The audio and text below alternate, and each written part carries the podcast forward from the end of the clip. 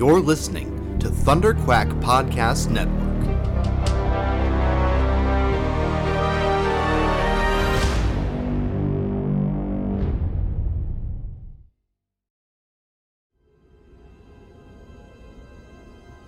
There has been an awakening. Have you felt it? You are listening to Star Wars The Saga Continues. Your hosts, Kyle Avery and Tim Gerasi, are scouring the HoloNet for news and bringing you all of the latest updates on the future of the Star Wars universe. And the future is bright indeed, so we invite you to join us on this exciting journey as the saga continues. Always in motion is the future. This is just the beginning. You'll find I'm full of surprises. It's not over yet. No, there is another.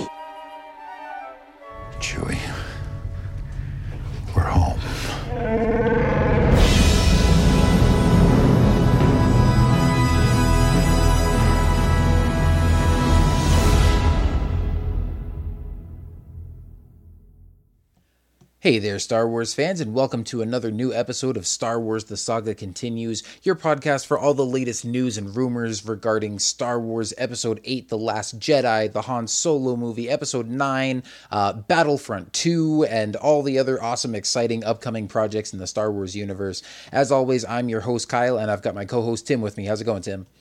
Hey, what's up, Kyle? Doing good. I mean, honestly, how can I not be doing good right now? Where spring has started, baseball season's right around the corner. Rogue One hits Blu-ray in just one more week. Finally, after waiting for the digital release hit, and then we're just a few weeks away from Celebration Orlando. So yeah, it's a great time right now. It's a lot of cool stuff coming up, which I just cannot wait to see.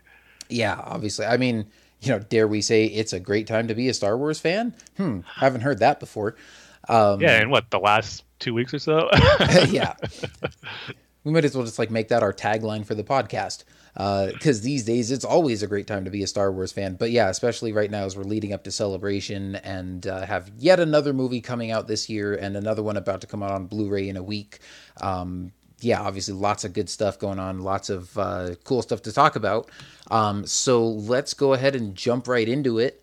Um, because uh, yeah we'll be talking you know movie news and stuff like that but um, we're gonna try to kind of breeze through this so we can get to some star wars rebels discussion uh, at the end of the episode. You guys know usually we leave that uh, to our friends over on the rebels podcast and we don't talk about every rebels episode but when there's a season finale and also a long awaited showdown between ben kenobi and darth maul uh, we're gonna talk some rebels on this episode and we might end up talking rebels for a, a long time so um, let's just jump into this movie stuff right off the bat.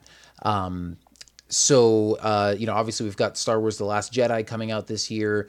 Um, hopefully, going to be getting our first you know trailer for that at celebration um, but in the meantime we've got a couple other little sneak peeks of things um, there was some new uh, disney merchandise that was just revealed i think this was just today right Mm, Um, yeah. Yeah, today the 29th, um, just some new pictures of some T-shirts and stuff um, that are going to be available. Is this just Disney Parks exclusive? Yeah, it's first going to Yeah. make its debut at Celebration Orlando, and then after that, it's going to be like at Disney World and at Disneyland. Yeah. Oh, of course this is Celebration. Man, I I know some people going to Celebration. I might have to give them some money and have me pick up one of these. Um, I have a feeling those are going to be the shirts that go right away. Remember at Celebration Well, Anaheim, yeah, the store there was like, oh man, and at Celebration Anaheim, it was just the Force Awakens logo T-shirts Yeah. that were gone. These have uh, the Star Wars: The Last Jedi logo, and there's um, I think it looks like maybe a kid size shirt with BB-8, and then a women's shirt with Rey, and a, a men's shirt with uh, Rey, Finn, Poe, and BB-8 on there. Um, and obviously, kind of the big takeaway here, as far as like reveals for the movie, um, is this gives us probably our best look yet at Rey's new outfit for Episode Nine uh, or Episode Eight. Sorry. Um, and uh, you know, Tim, I'll let you give your first impressions on this while I go try to pull it up on my phone so I can zoom in closer on this picture because it's not letting me do it on my browser here. But suffice it to say, uh, t- cool looking outfit, cool looking pose, cool looking Jedi hero for a new generation. yeah. First off, like I got to get one of these shirts somehow. So yeah. Next trip to Disneyland, hopefully they'll still have them by the time I go, which I know I got to go before episode eight comes out because you know they're going to be adding the new sequence of Star Tours, so I got to check that out at least sometime this year. So hopefully they still have these shirts because they look cool. But yeah, another awesome shot of Ray. I mean, we like we're getting a little bit more and more of Rey and her new outfit and then Jedi training because we first got the packaging reveal, which is kind of mainly of her of her head and a little bit of her hands holding the lightsaber. But this one we get a full on Jedi pose, and you know I doubt it's going to be in for combat, but more like in training. But regardless, it just looks awesome. Yeah, her outfit kind of little mix of the one we saw in the Force Awakens, but still has a samurai feel to it too, which I think is pretty cool. And yeah, just everything we see of Rey just looks better than even what we got in Episode Seven. Just seeing the progression of her character is that we're going to see being reflected in how she looks and how she, her character is growing as just you know in this new part of her life, training with Luke and embracing her destiny. So even these little images are giving off uh, that effect of her, how much she's growing in the course of episode seven to eight. So yeah, it looks cool. Kind of wish we had a little more of that with Finn and Poe, but again, she's the main character and you know the one whose story is going to focus on about. So it's no question that she's the one who's probably seeing the most change. But again, it's still cool to see you know this trilogy's big three heroes on one T-shirt and BB-8. So mm-hmm. yeah, a lot of cool stuff on there, and which is why I want to get it right yeah. when uh, I saw it. So hopefully I'll get one soon when my next trip to Disneyland. Yeah, definitely. I mean, I'm I'm a sucker for you know Jedi and just force wielding characters in general, and so um, yeah, I mean, not obviously I liked Rey in The Force Awakens, but for all the merchandising and stuff, you know, seeing her there with her staff and everything, I'm like, okay, she looks cool, but you know, was never like the first character that I wanted to jump on for like buying action figures or you know on a T-shirt or anything like that. But as soon as you put her in a Jedi tunic looking outfit and give her a lightsaber, I'm like, I want that.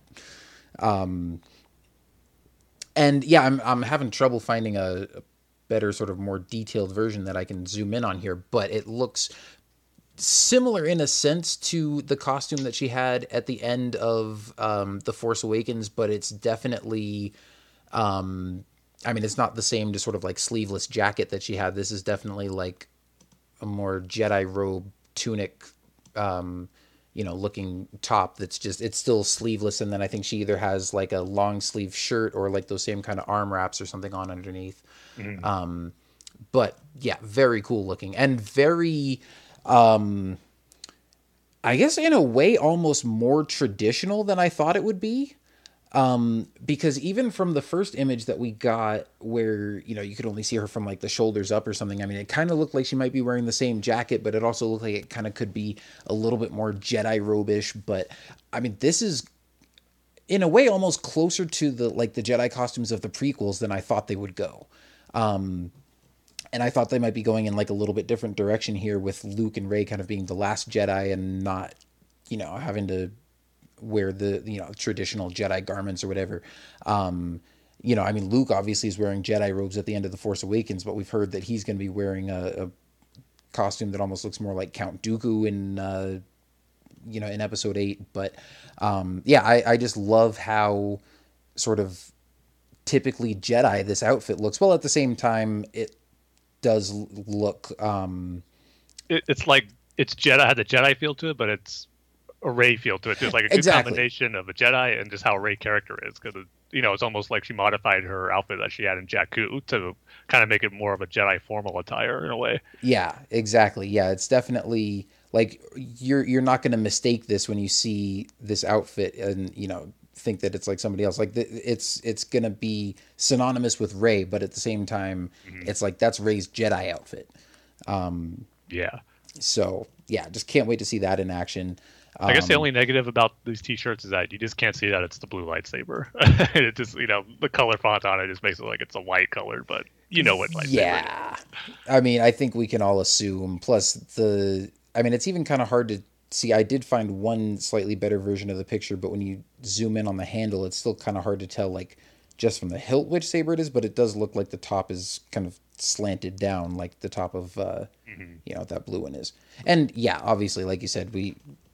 I'm assuming even though she's handing it back to Luke at the end of the Force Awakens, that that's going to be her lightsaber. Luke's got his green one. At least yeah. I hope he still has it. Yeah, I mean, I, I always wonder too. Is it because we know that's going to happen, but is it like she like Luke insists on her keeping it, where you know that is yours now, or he doesn't want it because they want to keep some for some whatever reason keep it away, where uh, whether it's like a bad reminder of bad things that happened because of that lightsaber with Anakin, and then uh, what happened with him losing it in his fight with Vader. So I'm just curious so far as Luke's reasoning for having her keep that lightsaber. Yeah. Um I don't know. I mean, obviously it'll it'll be one of those things that's interesting to find out during the movie, but it could just be hey, I've already got one, but you can have that one and I'm going to train you how to use it. Um it could be, you know, maybe she tells him how it called out to her and whatever and he maybe says like, well, you know, obviously the force has chosen you like to wield this weapon, like, you know, you keep it. Um but also at the same time, I mean, like I said, Luke's he's got his green one. He lost the blue one years ago and probably never expected to see it again, just like the rest of us never did. Um, I mean, the first time that uh, you know we heard those rumors about the Force Awakens that it was that you know this lightsaber was going to be coming back, we were all kind of like, huh? Isn't that like lost at the bottom of Bespin somewhere? And then you know there were the rumors about the severed hand floating through space and whatever. Um, so it's not like this is Luke like reclaiming some long lost artifact that he's been searching for all these years. Um, I think if anything, her handing it to him is gonna maybe just be a symbol of like who she is or what her purpose is or something like that. Um, but we can also, well, I'll, I'll talk about that more in a bit when we get to the the next bit of news that we've got here. But um, just real quick on the other characters, when you're saying you know you wanted to see maybe Finn or Poe look a little different. Um, I mean, I think the the jacket you know might be kind of like Finn's like iconic look now, but again like all we see is kind of a side view of him like from the shoulders up here. So i'm assuming he'll probably be wearing something different under the jacket. I mean we already kind of got a glimpse of that like on the action figure packaging like he's not wearing the same um you know black stormtrooper you know undersuit or whatever underneath it. Um and also you know we heard the rumors about him possibly going undercover in the first order uh in this movie. So i'm assuming he will you know definitely get some different looks in this movie. And then i mean poe is poe. Like he looks great in an x-wing pilot uniform in an x-wing cockpit. Like i don't know what else we need to see from him. Um although you know we might see him in the jacket again because that again seems to kind of be like just the the typical resistance uniform. So I mean, he could get another one, uh, you know, and he probably won't spend the entire movie in the cockpit of a fighter. But um, I don't know, like that's that's the classic. That that already to me is like when I think of Poe Dameron, I just think of him in that X-wing. So. Um, you know, I don't necessarily need to see you know him in a different outfit or anything, but um, at the same time, you know, more costumes, more locations, planets, you know, all that cool new stuff. Like, give me all of it. Yeah, and I guess the question is now, when do you get a T-shirt like this with Kylo Ren and Captain Phasma? right. The new Stormtrooper designs, hopefully that we're gonna get in Episode Eight. So let's get those T-shirts coming too. Yes, please. Especially, I mean, I've been itching to know like what Kylo Ren's new costume is gonna look like. Um, it would be awesome if we could get one with Luke too, but I I doubt we're gonna see any of that like before the uh, movie actually comes out, or you know, it might see something in the trailers or whatever. Yeah, but I just hope when Force Friday two happens, we get a great onslaught of cool T-shirt designs like we got for the Force Awakens. And on Rogue One for me was not as good. I couldn't find very many T-shirts, especially ones with Death Troopers on it, which I was hunting for. They eventually started rolling out, kind of in December when the or was closest to the movie, but like right out of the gate, I was expecting that to see some cool T-shirts. So hopefully, the Last Jedi follows suit with the Force Awakens because I cleaned up on a bunch of the Force Awakens T-shirt on Force Friday. So hoping for more of the same. Yeah, well, see, I did too, and so I wasn't too disappointed with Rogue One just because by that point I was like, okay, I can kind of take it easy on the T-shirts for now. Um, and you know, even with the Last Jedi, like I, I probably won't buy as many shirts as I did for the Force Awakens because I think you know, I got maybe like four shirts on Force Friday and another one later or something. And then I also bought a couple of like custom Force Awakens shirts from, you know, like TeeFury or something like that before the official merchandise was out. So I think I got like, you know, I- I've got like seven or eight Force Awakens shirts or something like that. I'm like, I don't need that many for the Last Jedi, but if I could just have like this green one with all the characters and Rey in the Jedi outfit and stuff, and the Last Jedi logo on there, and then maybe one with like I don't know Luke on it, um, I would be happy with those. Yeah, you say that now, but who knows like how much cooler Kylo Ren may look in the Last Yeah, Jedi? well, you're see- gonna want every teacher. See, part of my hesitation is just from the descriptions we've heard of his costume. It doesn't sound cooler to me, but that's why I'm like, well, I want to see it because it'll probably end up looking better in person than just what I'm imagining from the descriptions and stuff that we've heard. So, um, yeah, I, I could end up getting another Kylo Ren one too. I would not be opposed to that. Um, so anyway, yeah, so there's that merchandising stuff, and then also uh, today at CinemaCon, um, Disney was doing a presentation on you know their whole upcoming slate of films, and they showed a sizzle reel for um, you know a whole bunch of stuff just kind of mashed together. But there apparently was at least a tiny bit of Star Wars footage in there, um, and you know we're mostly just getting this through uh, various you know tweets and reports and stuff from different media outlets that were there. Um, but it seems like I don't know if this is the only footage they showed, or at least the big takeaway um, that everybody's talking about is that um, there was you know maybe one or two shots of Rey wielding the lightsaber. Uh, some people were saying it looks like she's in the same place and with the same costume as at the end of the Force Awakens, um, and you know igniting the lightsaber and swinging it around. So that's why I was maybe thinking you know when we were talking about. Uh, why Luke decides to give Rey the lightsaber, or you know what she's gonna, what's gonna happen after you know her trying to hand it to him there. Um, you know, maybe he says to her like who are you? or something. I think we heard that from um the description of you know some other footage that was shown to was that Yeah. like it was like a disney shareholder meeting or something right? yeah. where they showed a, a different sizzle reel. Um and apparently luke says like who are you? So i'm i'm thinking that might be like his first line of the movie and that rather than answer the question rey like ignites the lightsaber and spins it around and is like you know i'm your new jedi apprentice that's who i am or something like that like she's you know using that to to prove who she is or i mean maybe they talk first or something and you know i don't know luke says like uh you know do you know how to use that thing Show Or- me what you got. yeah exactly um and there's also apparently uh at least one of these uh you know descriptions of the footage also says something about her uh, moving rocks as well. So, um, you know, maybe Luke using some similar uh, Yoda Jedi training techniques um, that he learned. So, um, yeah, I mean, obviously, no big surprise that the movie's gonna start right where Force Awakens left off and uh, involve some Jedi training and stuff like that. But um, man, I just really want to see footage now.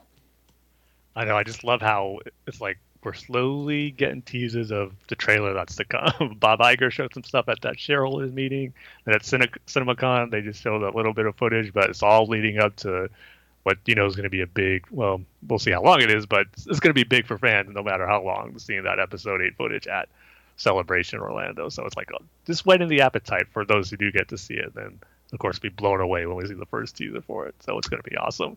But I do like how in these descriptions for both there are shots of Rey using her lightsaber, and it sounds like this is going to be for her training to be, you know, become a Jedi. And what I like about that too is we haven't really seen too much of that in any of the movies with force training involving lightsabers. You know, mm-hmm. there's very little bit in episode two when Yoda was training the younglings with their training sabers, and there was that cut scene from The Empire Strikes Back where Luke was on Dagobah using his lightsaber to cut that metal rod. But to actually see, you know, someone really training with their lightsaber and how to use, I think could be really cool. So Yeah. I'm hoping, since we've seen a lot of force training stuff in The Empire Strikes Back, I'm hoping we do get some of that. But if we're they're going to split it between the two, I hope it's more between more lightsaber style training because this is something we haven't seen before really in a Star Wars movie. hmm Yeah, I, I think it would be cool to see that. Um, and I guess I can kind of understand why we didn't see it in Empire because, you know, at that point when Yoda was just a puppet, it's like, well, how do you show him training Luke to use a lightsaber?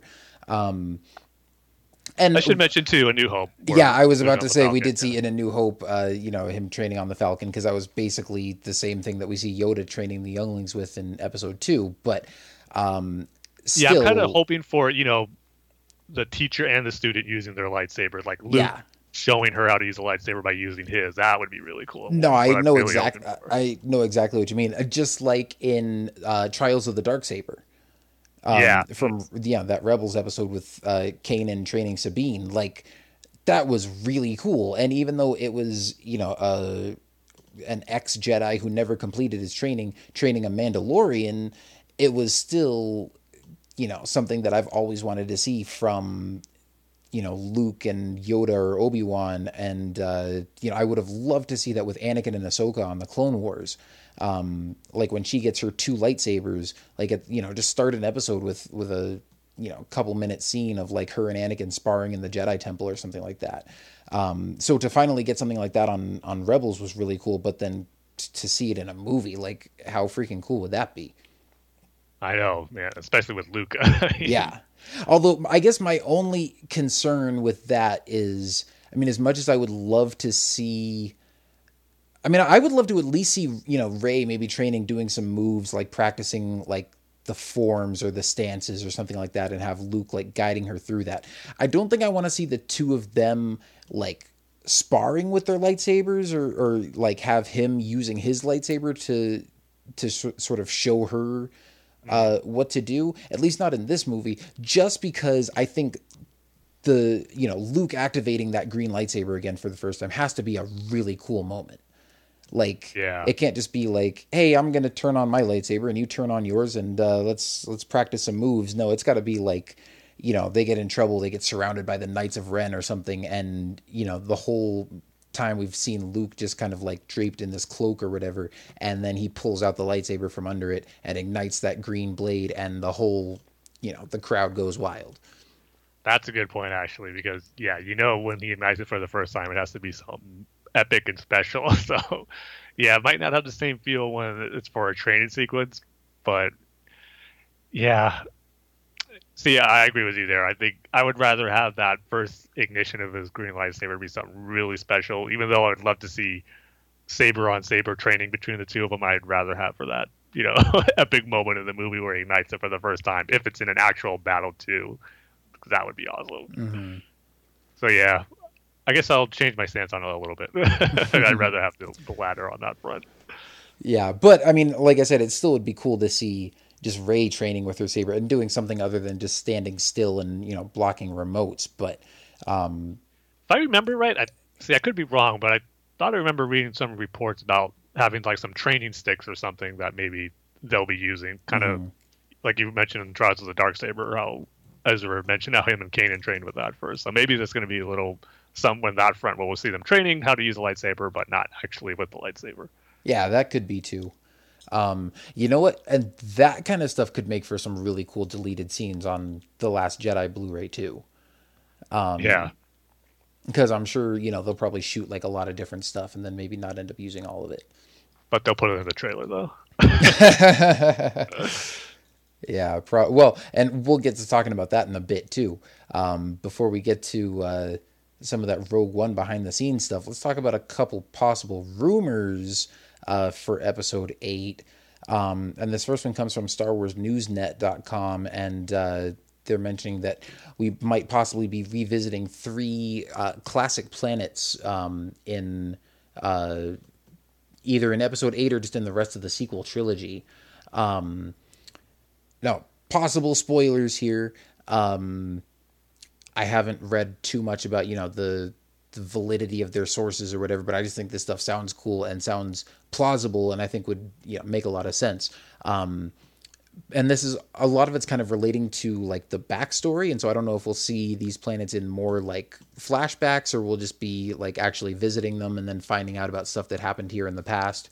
Um, but yeah, so so consider this a, a possible spoiler warning if you don't want to know, um, you know, some of the um, I don't know more backstory um, elements that we might discover later uh, in the trilogy. But um, the three planets they list here that we might be going back to are Tatooine, Endor, and Mustafar, um, and they're kind of relating all of these to uh, Kylo Ren, uh, you know, and his sort of obsession with Darth Vader and wanting to kind of retrace his steps. um, and the fact that you know Tatooine was like where he was born and grew up. Um, that Mustafar was where he became Darth Vader, and that you know Endor obviously was like where he died and was cremated. Um, but also specifically with Mustafar, they mentioned that we may see Darth Vader's castle again. Um, that we saw in Rogue One. So, you know, not just being sort of his birthplace as a Sith Lord, but also, you know, his fortress where he, you know, sort of ruled, I guess, um, even though he wasn't just like the Lord of Mustafar or whatever, but that was, you know, sort of his stronghold. Um, and so we could possibly be going back and seeing that again um, after, you know, years after uh, the last time anyone's used it, or at least after the last time Vader's used it. Who knows? Maybe that's where Ben lives now. I don't know. Um, but I mean, man, that would be so cool to see. I mean, it was awesome to see in Rogue One, but then to see it again and to sort of have this sort of haunted feel of like, man, Darth Vader used to live here. I mean, you know, we, we know how cool it was just seeing his mask again in The Force Awakens, you know, that, that burnt, half melted, you know, charred remain of a mask there, but to see like his whole fortress still standing and, and see, uh, you know, Kylo exploring that or whatever would be just super cool stuff. Um, but then they also mentioned that uh, we may have actually seen Tatooine already in the flashbacks uh, from The Force Awakens, that that might be where Luke's Jedi Temple was located. Um, and so in that quick shot where you see, you know, the burning stuff in the background and him putting his hand on R2, that that could be Tatooine, which I think makes sense. Because, um, I mean, it certainly looks like it could be Tatooine. And at this point, we have no reason to think that he would have made it Jakku instead. Um, I think the only thing that might be confusing is like, you know, I don't know how much of a role these planets are going to play in the movie, but if we go, like, if the characters, like, in the present time go back and visit Tatooine again in the sequel trilogy, I wonder if there are some people that might be confused and think it's Jakku or think that Jakku was Tatooine, like, all along.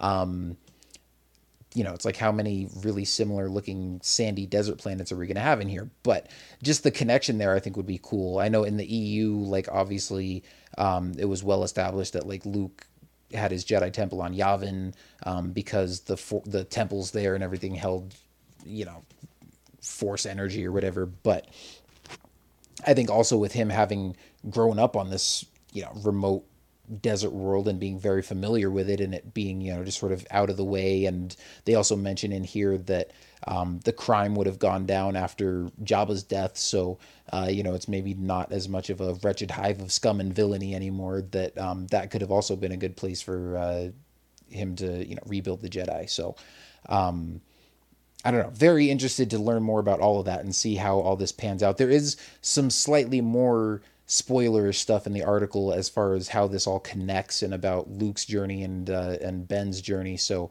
um, you can go check out the article for yourself if you want to read more into that. And it's pretty long too, so I'm not going to go through all of it right now. But um, that's kind of the highlights and uh, you know just some of the planets that we might be going back to. So Tim, what do you think? Yeah, please, please let all that be accurate because I would love to see those three planets back into again. Uh, for good measure, I like to throw in Kamino, but I don't know how you'd work in the clone technology and all that into the sequel trilogy. But hey, it would have been a cool, you know, fanboy moment for me if we saw it. But if we get these three planets, I think it'd be really cool just for all the reasons you said and the possibilities of how it would make sense. And but for Tatooine, part of me thinks I kind of agree where yeah we maybe did see it in the Force Awakens where Luke could have started a Jedi Temple there, and it does make sense. You know, that's where he grew up. That's where Anakin grew up. But part of me wants to see it in the current timeline where it's not just in the flashback. I would love it if, for some reason, Rey and Luke have to go back there, or in Rey's case, for the first time going there, and maybe she can even make a quip about how you know it's oh this is just like Jakku or it's very similar to it or something like that. But um, Luke would tell her how you know how significant it is, especially if you know what we're hoping for.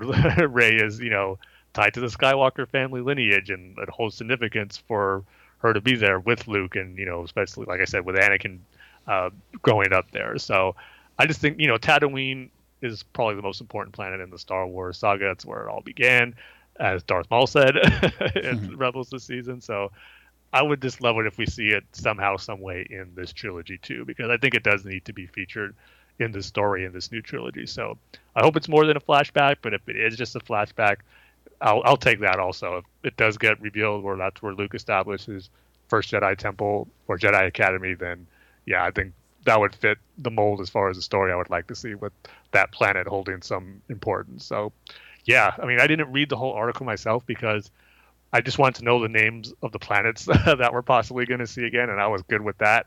I did read a little bit with the Tatooine stuff. That's kind of maybe why I was thinking more about Tatooine and how I would like to see it be portrayed more than the other two. But yeah, Endor, like I said, it makes sense. The reason to see that again is for Kylo Ren getting that Darth Vader mask, and for Mustafar. Jeez, just I geeked out so much when I saw it in Rogue One, and if we see it again that many years later, and knowing the grandson of Darth Vader is going there, or like you said, how cool would it be if he, you know, kind of made that his home when he's able to. You know, he probably has a lot of first order responsibilities, but if that was the actual place he called home, just because he knew his grandfather called that home too, that would be awesome. So yeah, the possibility of seeing this planet, or these three planets again, has me super excited, and I just hope it ends up being accurate because I would love it. Mm-hmm. Yeah, and hey, Vader had a lot of responsibilities in the Empire, and he still had time to go chill in his bacta tank on his secluded lava planet.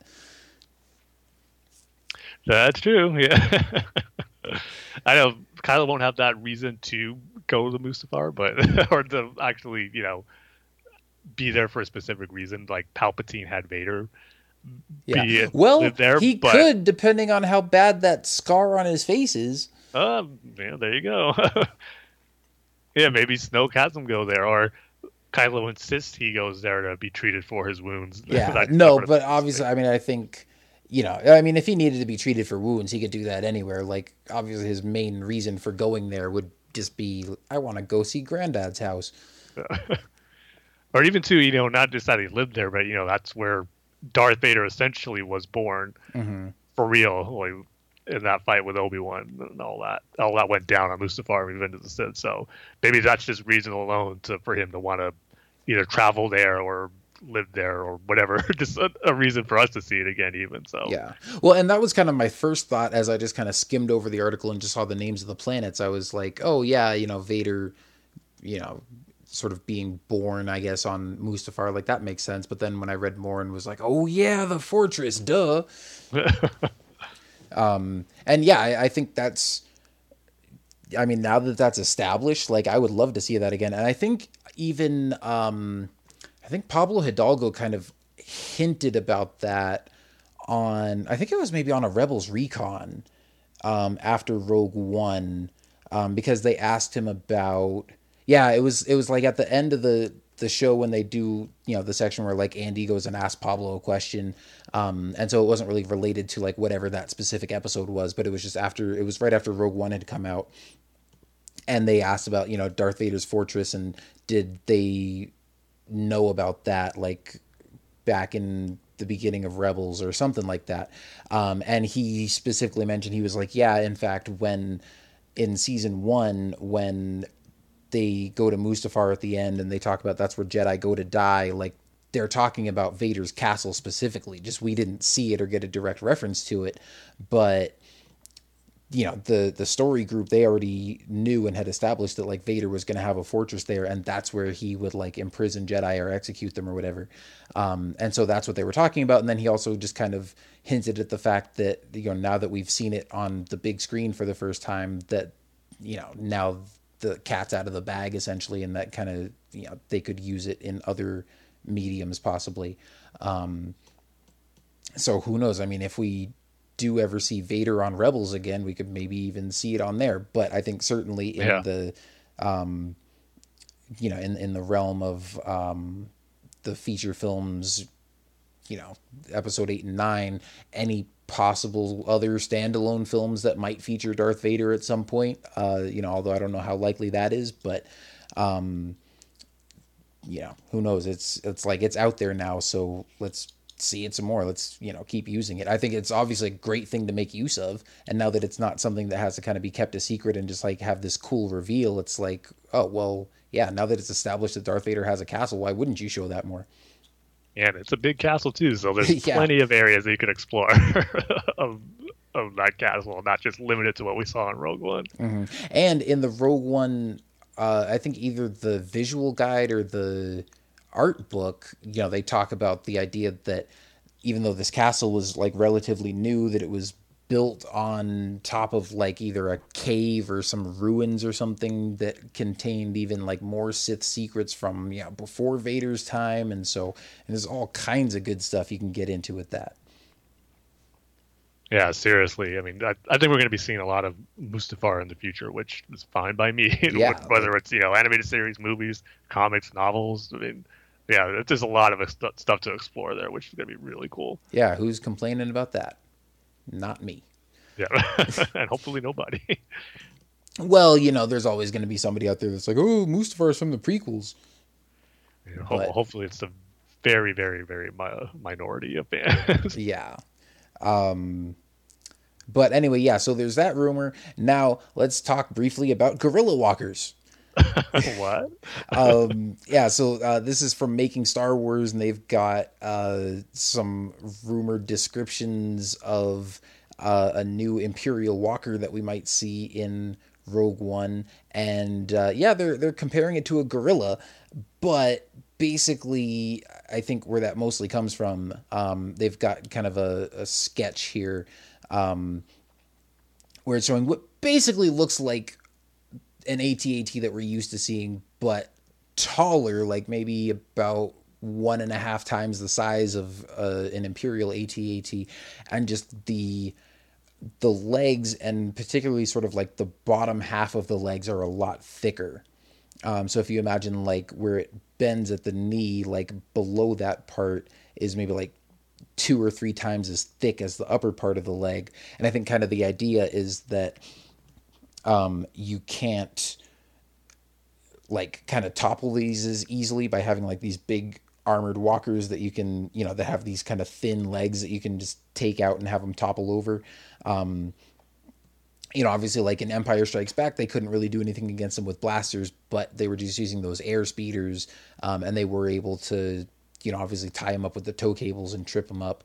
Um, and then in rogue one you see the uh, AT-ACTs which you know are not exactly the same as the atats but same principle.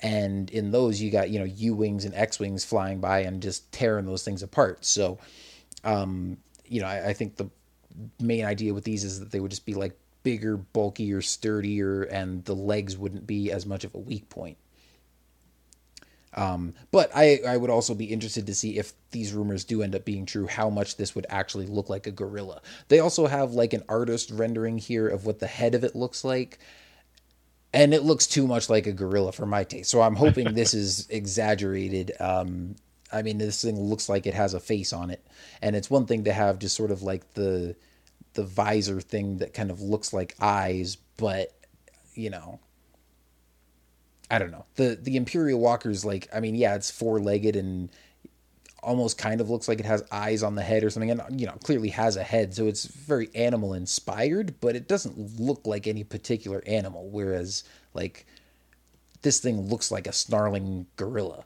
And i kind of hope it doesn't really look like that in the movie. But um still a cool concept. So i hope in the uh you know in in the final version that we end up seeing in the movie if this does indeed end up being a thing um you know, I I hope they take the the best parts of it and you know make it look cool without going too much like you know Beast Wars or whatever. Um, but also keep in mind, I'm pretty sure there was like supposed to be a new type of Imperial Walker in the Force Awakens too, and you can maybe just like barely see it in the background, just like walking across the snow on Starkiller Base. There's like never actually any use for it, so. Um, you know, who knows what we'll end up seeing here. But I mean, it does sound like these might be featured more prominently, um, especially, you know, we know that the big armored, uh, you know, walkers are kind of a staple of, uh, you know, the, the, well, I was going to say the Imperial and then I was going to say the bad guy militaries, but then I was like, well, in the Clone Wars and stuff, the clones use them and they're not really the villains, but whatever. You know, there's a there's a long history of big long-legged walking tanks in Star Wars. So I would not be surprised if we end up seeing something like this. Yeah, I remember seeing the headline. Was like, oh man, like just be so intrigued by what this new Walker could possibly look like. And there's a part of me that you know kind of want to see how they'd pull off, you know, a walker that looks like an ape, but like a mechanical ape or something like that. But you know, I know what you mean, where you don't want to look too much like a specific animal, but there's a curiosity. Mean, wants to see like how could they actually pull that off if it is almost like a gorilla like walker that actually looks like a gorilla. But I think it's kind of probably be a good compromise where you could see what the inspiration from the gorilla in its final design and how it actually you know looks like a modern update of a of a imperial walker. Well, I shouldn't say imperial walker, first order walker, I guess, as uh, they're known now as. But um, yeah, I'm just curious to see what it's going to look like. Hopefully, we get it in the trailer. And one thing that has me excited for it, as you know, we're probably going to get this signifies hopefully a big battle sequence that's going to involve uh, these new walkers because, as you were saying, how it looks like they're going to be more harder to take down and you know be more of a, a threat as far as an actual battle goes and a war that we're going to see in the movie. Hopefully, it's going to you know be something new and exciting that we haven't seen too much from the walkers because, like you said, with Rogue One, you know, was pretty similar to an AT-AT instead of it being called, even though they were called AT-ACTs, they were taken down pretty easily, like you said, by the U-wing. And as AT-ATs, you know, we, they obviously improved on it with those models and became more of a problem for the rebels to take out. But with these ones, I'm kind of hoping where it's impossible to take them down, and maybe we don't even see them get taken down. They're just whatever the battle they're involved in, they win that battle because they're just so massive and just so hard to take down. So that would be cool. And maybe even Captain Phasma could be in charge of it, kind of like how General Veers was in the Battle of Hoth. That she could just wreak havoc in that walker, leave it, and then wreak more havoc in her awesome armor. So. so it has the potential to be really cool. Just you know, gotta wait to see what that final design is going to be. But I have full confidence in you know the design team, the concept artists working out Lucasfilm. So I'm pretty sure it's going to look pretty cool. Yeah. Or they could go the opposite way and just go full on gorilla with it and just make it look like a big robot gorilla, have it fight the Zillo Beast, and then you could have Godzilla versus King Kong, a Star Wars story. Uh, oh, they could beat. Uh, Warner Brothers to the punch with their Godzilla King Kong movie uh, team up plan. yeah, yeah. Heck, there's, there's still a cloned Zillo Beast out there somewhere or at least That's it's right. at least it's DNA sitting in a lab somewhere. Yeah, the possibility is definitely there somewhere. yeah. I'm just, I'm just gonna assume at this point, like until we ever see it pop up again, that you know, even though Palpatine says at the end of that Clone Wars episode, you know, clone the beast or, or take its DNA or whatever he said, um, that then later you know all the imperial scientists or yeah the imperial or republic or whatever scientists got together and went you know what? This is a bad idea. Yeah because the, the, well yeah technically they probably would do that but for story reasons they're not going to say that because we want to see the zillo beast again. Somehow some way they got to have that eh, possibility I, I would be okay without it but i don't know. If it if they do bring it back it just needs to fight a gorilla walker. That's all I'm saying. Yeah.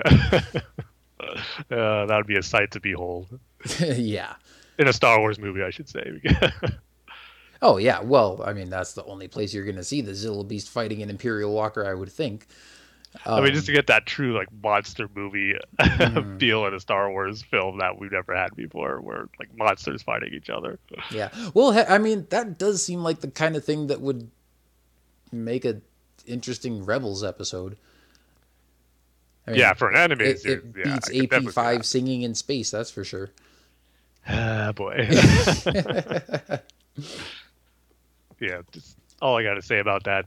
Thankfully, we got three more awesome episodes to follow that. Yeah, which is is hilarious. We'll we'll obviously get more into the rebel stuff a little bit later, but I mean, I'm getting the sense like you dislike that episode even more than I do, which is I mean, I wouldn't say it's saying something because it's not like I despise it. Maybe it's just because you warned me ahead of time. Like you said that that was the Rebels' evil plans episode, and so I went into it with my expectations very, very low. And I was like, is it the greatest episode? No. Like, it was mediocre. But in the grand scheme of things, like, it wasn't evil plans bad.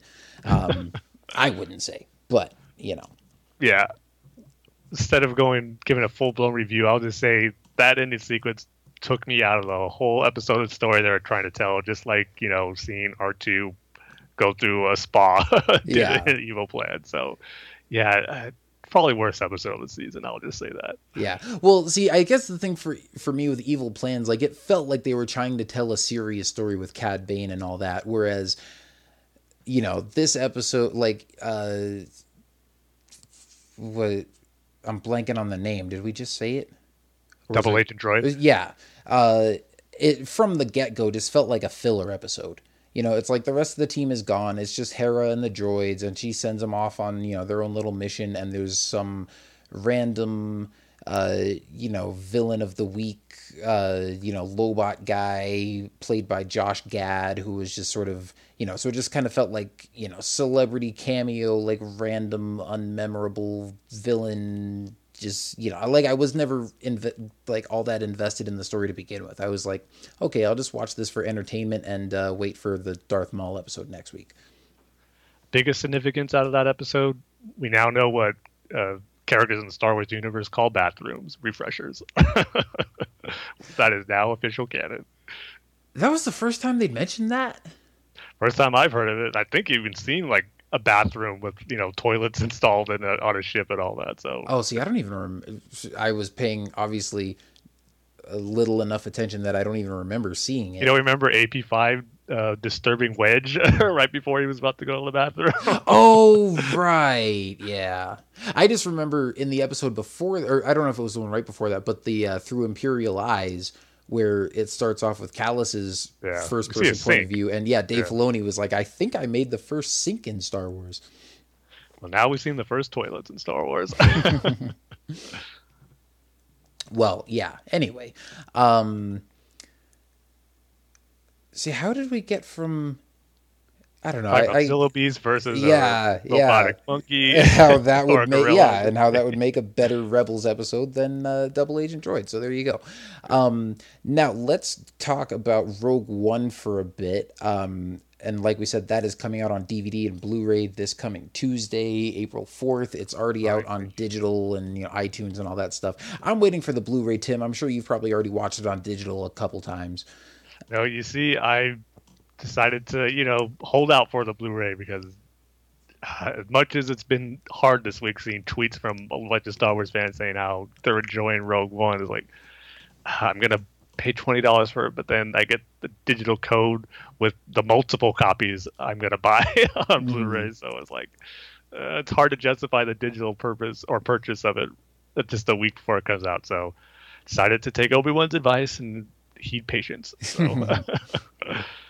Yeah, well, I'm right with you there. I haven't uh, bought it yet. In fact, I'm proud of myself because even I mean, now that it's out, I've I keep seeing people on like Facebook and YouTube and stuff just posting the Vader scene. Yeah. and I'm like, man, I want to see that again, but I never click on it because I'm like, you know what? As badly as I want to watch that again, I want to watch it in the context of the whole movie.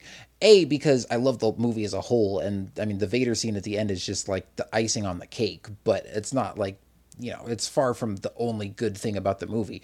But also it's just one of those things that you know it was just so awesome watching the first time that I don't want to just watch just that scene over and over again and just cheapen it um, and have it be like, oh yeah, been there, done that. Plus, I feel like if I just watch it a couple of times on YouTube, it'll be like, you know, that was shorter than I remember. Um, you know, I, I just want to watch it within the context of the whole movie because I mean, mm. part of what makes it so awesome is not just that scene itself, although I mean, just the music and Vader igniting that lightsaber and you know just being a one man wrecking crew on those rebels like that is 95% of the appeal of that scene. But the the extra 5% that makes it so perfect is just the dramatic build up too of like the whole movie and the fact that you know we saw Vader once before but it was just him talking and like threatening Krennic. And now at the very end we see you know why everybody fears this guy. Um but also just the it just being at the end of you know that end battle and that end scene too um you know from when his star destroyer jumps out of hyperspace um to you know stop the rebel fleet and you know just building the the tension and the drama all the way from there um I don't know. I mean, I could go on and on about, you know, why I love that movie and that ending and that scene and, and all that stuff. But um, yeah, it, it's definitely something that I want to enjoy as a whole and not just kind of pick and choose my favorite parts and, and just beat those to death. And plus, for me, I don't know if you're like this too, but when you get a movie that you absolutely love, when, especially when it comes to Star Wars, and you're going to watch it for the first time at home, I like to have the first experience of watching it be the whole movie, and then I'll watch all my favorite scenes over and over again. But Yeah. for that first time when you're going to watch it at home, I like it to be, you know, the movie all the way through. So Yeah, definitely agree. In fact, I mean, I don't usually just go and watch specific scenes either. It's usually just if I'm going to watch the movie, I watch the movie. But yeah, but I mean- a scene like that Vader sequence, sometimes you just get the itch to watch it again. yeah, and sometimes I do watch specific stuff, you know, just like on YouTube or whatever. Um, but yeah, with that one, and yeah, like especially like you said, when when I pick it up on Blu-ray and bring it home for the first time, I'm not going to be like, okay, let's skip to the last five minutes. I'm like, no, I'm going to watch the whole thing. Yep. See, my plan is to hopefully, I mean, if I start it early enough when I watch it for the first time, watch Rogue One, then immediately watch A New Hope because I wanted to do that since I saw it in the movies for the first time. So now I'll be able to do that. Oh, so you never did watch it? Um, like you you didn't get to watch A New Hope like right after seeing Rogue One in the theater at all? No, never did it where I went to the theater, came home, and popped in The New Hope. I haven't done that. Part of me wanted to save it for the Blu-ray anyway because it's just to have it be so seamless where you just take the disc out and pop in the next one and you spend you know four hours watching Star Wars Mhm. for two movies that should you know go together seamlessly. So I'm looking Yeah. forward to doing that. Now, here's one thing I would suggest though, when it comes to like jumping around to scenes and stuff. Um, and I think I might have talked about this before, like back when Rogue One first came out, but I I had one time where I went and saw Rogue One and then came home and watched A New Hope from the beginning on Blu-ray. I had another time where I I saw Rogue One and then either like that night or the next day or something happened to see that A New Hope was on TV on like TNT or something and I just flipped over to it and it was like halfway through the movie and it was them like escaping the Death Star and going to Yavin and I kind of actually enjoyed that more like Really? watching Rogue One and then just jumping right into the Death Star assault um, because it feels like a more sort of complete version of just that story. Um, I mean, if you're you know if you're looking for just sort of the the conclusion to like what was started in Rogue One, because if you watch Rogue One and then watch A New Hope from the beginning, like yeah, it picks up right where Rogue One left off with you know the Tantive Four being chased by Vader and stuff. But then you take an, a, a detour for an hour to go meet Luke and Obi Wan and Han and discover what the Force is and you know the Millennium Falcon and all this kind of stuff. And I mean, while I love all that stuff, and obviously, you know, A New Hope is a great movie, like in in some sense, if you're hoping for it all to become like one big four hour movie, it's like suddenly it takes this big detour where the Death Star plans aren't really the main focus of it anymore, where they were for all of Rogue One. Yeah, I get Um, what you're saying there. So just kind of my two cents on that. But obviously, you know, if you haven't watched them back to back yet, I would definitely say, you know, do it for the experience and then, you know, let me know what you think. I mean, maybe you'll like it more than I did. And not that I didn't like it, it just it it felt like more of a disconnect than I was expecting. Um, because even though, like I said, the end of one runs right into the beginning of the other, then not long after that, you get introduced to a whole bunch of characters and themes and stuff that Rogue One really had nothing to do with. Um, whereas if you just want sort of the continuing storyline of like the rebels fighting the Empire and trying to blow up the Death Star, then you know you can watch Rogue One and then just like jump halfway into A New Hope and like pick that right up again. Yeah, that makes sense. And I'm sure, you know, I'm sure someone maybe even did it now since it's available on digital, but there's going to be an edit somewhere where you got all of Rogue One and then kind of the scenes that relate to it from A New Hope, kind of what you were talking about. The beginning, then when they get to the Death Star, some of the scenes on the Death Star between uh, Tarkin and Vader, and then leading up to the final battle And yeah, So I'm sure there's going to be some edit out there that someone's going to make. And I haven't seen it, but I think I saw it, like some tweets uh, on YouTube about it, how someone edited together the ending of Rogue One and just seamlessly like seamlessly transitions to the beginning of A New Hope without you know like the opening uh, crawl and all that, just one edit to the next. So I gotta check that out to see how that works. After I watch them both back to back, kind of going back to what I said before. Before I see any other edits with Rogue One and New Hope, I just want to watch both movies in full back to back. Then I'll explore all those different fan edits that I'm sure will be out there. Um, yeah, and I'm sure, yeah, like you said, there's a lot of different stuff people will probably be able to do with it. Um, but it is cool just you know that it, it transitions so seamlessly from one end to the other. Um, but also, you know, obviously, yeah, we'll be able to have the movie, um, lots of uh, not deleted scenes, but like featurettes and behind the scenes kind of stuff we'll be able to check out. Um, and there's been a lot of that um, kind of coming out online over the past couple weeks too. Not like the bonus features themselves, but a lot of interviews with the uh, director and cast and crew and stuff um, talking about the movie, you know, in preparation for its release. But a lot of it actually has been pretty insightful as far as um, just sort of kind of getting glimpses into like the process and kind of how the movie evolved over time. Um, for one thing, Gareth Edwards explained why there are no deleted scenes on the Rogue One Blu-ray. Um, I know we talked about that last time and why we were kind of surprised or maybe disappointed that there was nothing in there. Um, but his explanation, he says there's not an individual scene that you can drag and drop and put on a Blu-ray. There are little things that would come and go during the process of post-production, but they're not scenes. They're more moments within the scenes or a single shot. So it's impossible to be able to do that, and that's why the decision was made. Um, the stuff people talk about, like what they saw in the trailer, they're not scenes you can just put on a DVD.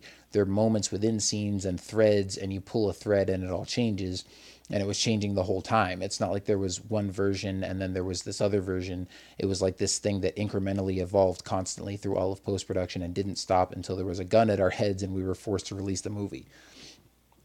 Um, which I think makes sense because I mean, when you think about a lot of this stuff, like the deleted stuff that we've seen in the trailers, um, I mean, we know the Tie Fighter shot was you know something that like the marketing team just liked and wanted to put in all the trailers and uh, there was even you know another i think it was with gareth edwards like a different interview um, about this where he said um, like that never went anywhere like people always wanted to like well what happened in that scene like did you know was was that originally going to be Jyn's end? Like, was the Tie Fighter going to sh- shoot her? Was there like a rebel in there who would commandeer the Tie Fighter? Was an X-wing going to fly by and shoot the Tie Fighter down? And he's like, it was just kind of like a conceptual thing. Like we never really finished that or never really went anywhere with it. And, you know, the marketing team just wanted to use it for the trailers, but, you know, we never like planned anything after that. So like, there's no answer to that question. Um, and, you know, also, I mean, we hear so much about sort of the the reshoots and the way that sort of the direction of the movie as a whole was changed. So it's not like they changed one specific scene or they took out one thing here or there, but um, I mean, even if you think about the fact that um, you, you, that other, I think another big shot that people talk about missing from the trailers is like when you see uh, Jyn running along the beach and like you, the camera tilts up and the uh, Walker like fires down right at her. Um, I think was like the very end of that first trailer. Um, that was part of like the original edit before the reshoots which was and i think we had kind of speculated about this and they they kind of confirmed this theory um, you know talking about all this stuff that originally the the data tapes and the com tower were in two separate places. And so Jyn and cassian had to like break into the the information center steal the tapes and then run across the beach in the middle of the battle to get to the comms tower. Um, and Gareth Edwards said that like that just I mean, as much as there was like a lot of cool stuff in there um, that they wanted to keep, that it just felt like it was slowing the movie down and that the ending was kind of, you know, paced too slowly or whatever. So that was what a lot of the reshoots were, was to sort of tighten that all up and they put those things in the same place so that Jyn and Cassian just were only ever in the one building.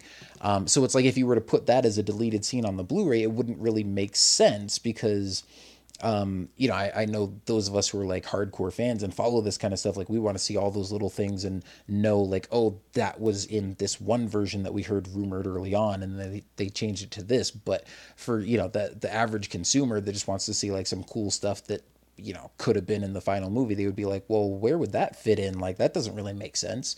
Um, you know, so a lot of it would have been, you know, just kind of confusing because it's not like you could stick it into, um, what ended up being the final cut. Um, so I, for the most part, I'm okay with that explanation. I, I still, I'm like, I'm sure there were probably a couple things that were in line with the story that you just had to cut for time's sake, probably, because all movies do that. But I think a lot of the big stuff that people want to see, like stuff that was missing from the trailers and stuff, is like, it's not in there because they completely changed the story, not just because they had to cut one scene out here or there. Yeah, it's a good explanation for those type of scenes, but like you just said, I just don't buy that. It's for everything from the whole movie, where there's not one actual or several deleted scenes, you know, that like it had to be cut because it didn't fit right or went on too long. I mean, one that comes to mind is uh, the early, the first look we got Saw Gerrera in that first teaser, where he's you know telling Jyn, what would you do if they catch you? What they do if they break you? And I think that was a moment probably that happened a little bit after he rescues her from that bunker. I mean, I'm speculating here, but it seems to line up with that. So it seems like there's a scene there that was just cut for whether it was time or it kind of dragged the movie on a little bit. So I think there's got to be more than just that one and other ones like that. So yeah, it's a, a reason that reasonable explanation if that's all there was, but I just don't buy that. That's all that was cut from the movie. Like you said, I think there was some actual deleted scenes that they could have put on there, but maybe there wasn't as many as or we're used to on normal deleted scene special features for Blu-ray. So maybe that's why they kept it out. But mm-hmm. I don't know. And still, it, still a little weird why we're not getting any of them. It could also be that they just didn't think they were interesting enough to put on there too. You know, I mean, I'm sure there's yeah, always that's a never lot of stuff before though. in, yeah, well, I mean, yeah, I mean, sometimes deleted scenes can be hit or miss. You know, some it's like, oh well, okay, whatever, and some it's like, oh, that was pretty cool. Um, but pretty much all the ones in the Force Awakens were, you know, pretty uninteresting. Besides Kylo Ren walking on the Falcon, and they still put those other ones on there. But yeah, well, yeah, yeah. that's true. Um, well, I mean, I did think the the speeder bike chase, or you know, the the snow speeder, whatever you want to call it, chase thing was pretty cool. Except it was, you know, very rough and unfinished. But, um, yeah. but yeah, I don't know. I mean, they've they've got their reasons.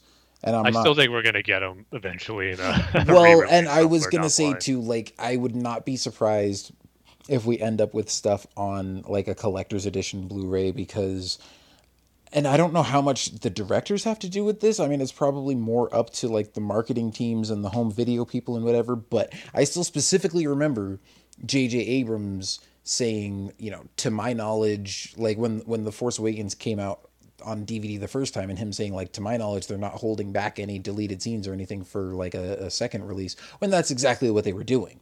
And I don't know if he was just lying to us or if Disney just didn't tell him the plans and he was like I directed the movie, it's out now, here you go, like it's not really up to me anymore.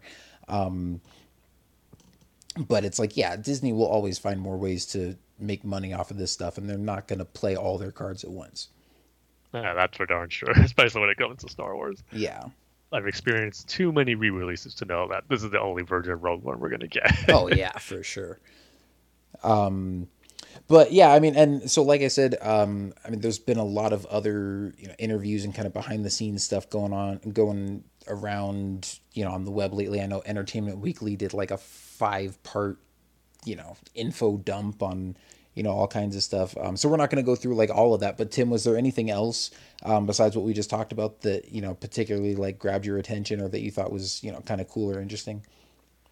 Well, what I'll say about pretty much all those different uh, details we learned about the movie, like early drafts and story ideas, pretty much for the most part, we got the better versions in the final film. Because mm-hmm. when I read most of those, I'm glad I'm all I'm glad that didn't happen, or it worked out better uh, in the final film and what we got. So I'm thankful for that. Like Krennic's original death scene, it's kind of what we all figured was going to happen by being choked by Darth Vader. Mm-hmm. But yeah, what happened in the movie actually was more poetic and more fitting for yes. his demise, which is being destroyed by the Death Star, the thing he helped create.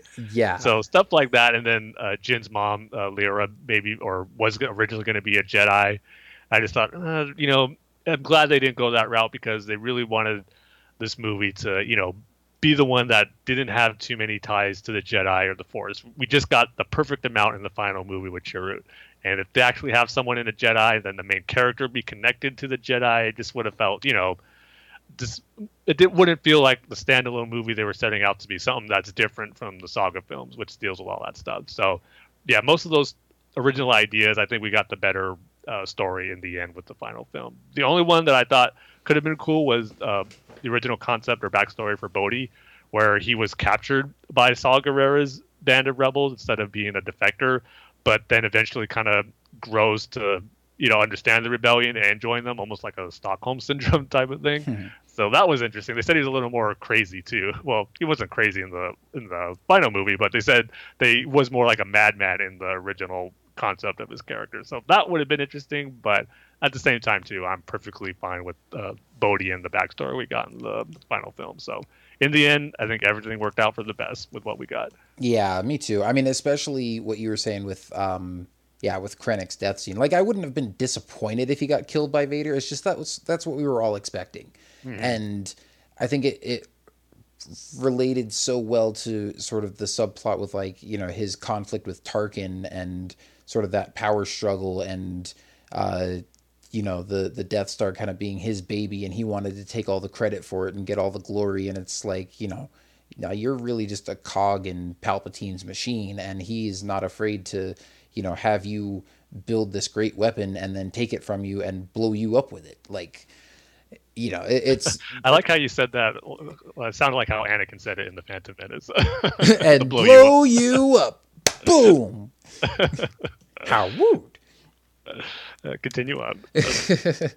um, but yeah, it's like, I mean, you almost feel sorry for him there. Like he's been mm-hmm. such a sort of unlikable character up to that point. I mean, not you know, not saying he's a bad character. Like he's one of those like interesting characters that you like to watch, but like he's a bad person and you don't want to see him succeed. But at the end, like you almost feel bad for him there that he's so ambitious and so proud and to see like his baby, you know, and and have I mean it would be like watching somebody like steal an Iron Man suit, put it on and like shoot Tony Stark with it. You know, it's like man, he built this thing that was like really cool and really iconic and and now he's gone and nobody's ever going to remember him because they used that to blow him up. Um, but yeah, it was it was perfect. Um, they also said, you know, like K2 was originally supposed to get killed by Krennic, um, and they thought, you know, they they changed his death scene to to make it, uh, you know, a lot more sort of heroic and meaningful, and I like that a lot. Um, I guess the only things that I wish they had kept in there that I've heard that you know ended up getting scrapped or cut out is that there were originally going to be more locations, and that things ended up kind of getting scaled down just for time. Like originally at the beginning of the movie, the rebels would have been on Dantooine. Um, and then we actually would have seen like halfway through the movie them move from Dantooine to Yavin 4 and so you know we would see like that abandoned base that Leia was talking about um, in A New Hope that she you know tries to give Tarkin as a decoy. Um, and you know they said they ended up just moving the whole thing to Yavin just because it would have been more expensive to build two different rebel base sets instead of one. So they're like, you know, let's just keep it in the same place.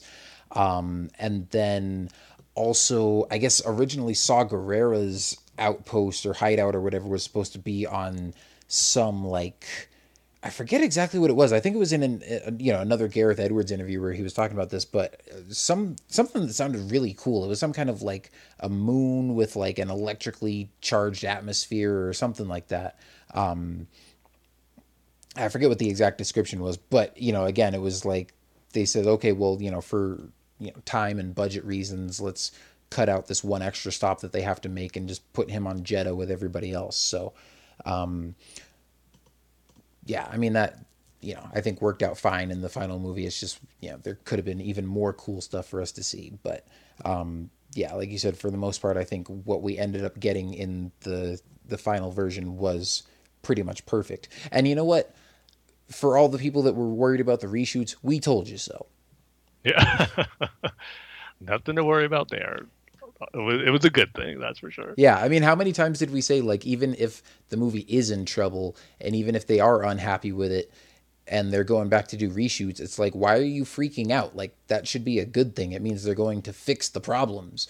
Um, mm-hmm. You know, while they've still got like several months left before it comes out, it's not like you know they're saying oh it's getting you know bad press or you know the the company's unhappy with it like three weeks before it comes out it's like no they still got plenty of time so if there are issues good, go fix them, and they did. Um, so yeah, I'm I'm glad everything worked out the way it did. And hopefully we can just avoid all the panic for when the Last Jedi has reshoots because you know what's going to have them also. Yeah. Well, and again, I mean, every movie has reshoots, and I think it is fair to say that with Rogue One, the reshoots were more extensive than, you know, maybe, uh, you know, would be normal for for a movie like this because um, sometimes you know you maybe go back you retweak a scene or two or you you try to get a better performance out of an actor or something, or you decide to add something or take something out or whatever. But it really does seem like they, um, they had to reshoot a lot of stuff just to sort of change the direction of things a little bit. Um, you know, like I said, it's not like they had to just like re, you know, shoot more footage for the the battle scene. They had to shoot entirely new scenes with like you know Jyn and Cassian inside the the comms tower and stuff with all the data tapes and stuff because that wasn't originally where all that was supposed to take place. Um, so you know, uh, it's like was there cons- like cause for concern? Yeah, maybe. Like it, it does sound like they had you know more work to do than normal. And you know, we were hearing rumors that like Disney maybe had concerns about it and stuff and I'm sure some of that was valid because you know, as much as I'm a believer that you can't uh, you know, believe everything you read on the internet. I'm also kind of a believer of the idea that where there's smoke, there's fire. Like when you hear something enough times, like it's coming from somewhere, and that doesn't necessarily mean like everything about it is true, but there's probably at least a little bit of truth to it if you keep hearing the same thing over and over. Um, but yeah, like you said, it just it ended up all working out just fine in the end. So um, reshoots are definitely not a bad thing. Nope, especially if they included more Death Trooper shots. So I don't know if that was the case, but if, if it was, then they were definitely a great thing. Yeah, I don't know. Well, hey, I mean, now that we've seen them on Rebels, though, and uh, you know, in the visual guide, it does say like these weren't specifically Krennic's guys; like they were just sort of they were like elite nope, yeah. troopers that were kind of assigned as bodyguards to like the highest ranking uh, imperial officials. And so, you know, we saw them with Krennic first, but now, you know, we've seen them with Thrawn and Rebels. It's like we could see a lot more of these guys in future, uh, you know, animated series and video games and standalone films and all that kind of stuff too. So, um, oh, I'm sure, I'm sure you're just, uh, you know, so bummed about that. Uh, see, I, I, lost myself in a little bit of just imagining the dreamlike state I'll be in if that happens with more movies, animated series, comics too. Uh, it's going to be a great era of Death Troopers. Yeah, well, they are pretty dang cool and a very welcome addition to the pantheon of Star Wars trooper armor. Oh yes, they're firmly seated at number two, right underneath the clone troopers. So they moved pretty high pretty quickly for me. Yeah, I was gonna say that's that's pretty high. You know, knowing how much you love all the different troopers and stuff. Although clone troopers does cover a, a wide spectrum, but um, yeah, there's I guess specifically phase two armor that we see in Revenge, Revenge of the Sith. And if you want to get super specific, the 501st with the blue colored scheme. Can't argue with that, especially if you throw in, you know, Rex's phase two armor too. Mm-hmm. Yep. Doesn't get any cooler than that, in my opinion. Yeah, not really. That is kind of hard to top.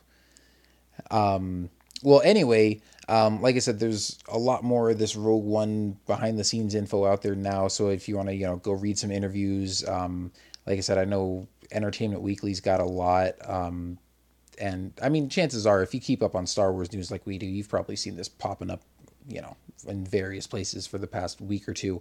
Um, but also, like we said, the movie will be out on Blu-ray on Tuesday, so then you can just watch all the the behind the scenes features and stuff and hear people talk about all this. Um, so that'll be very cool. Also, uh, I don't know if I mentioned this before, but Alan Tudyk is going to be at Phoenix Comic Con this summer, which you know I try to go to every year. I live here in Arizona, so I'm going to try really hard to get a media pass and see if I can maybe get an interview with him.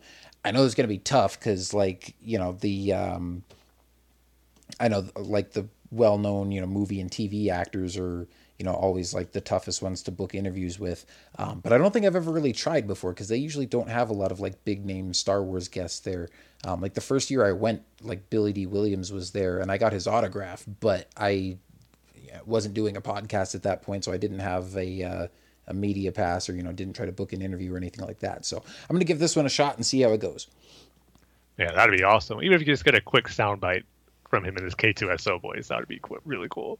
Oh yeah, there we go. Get him to do a new like intro for the podcast or something. There you go.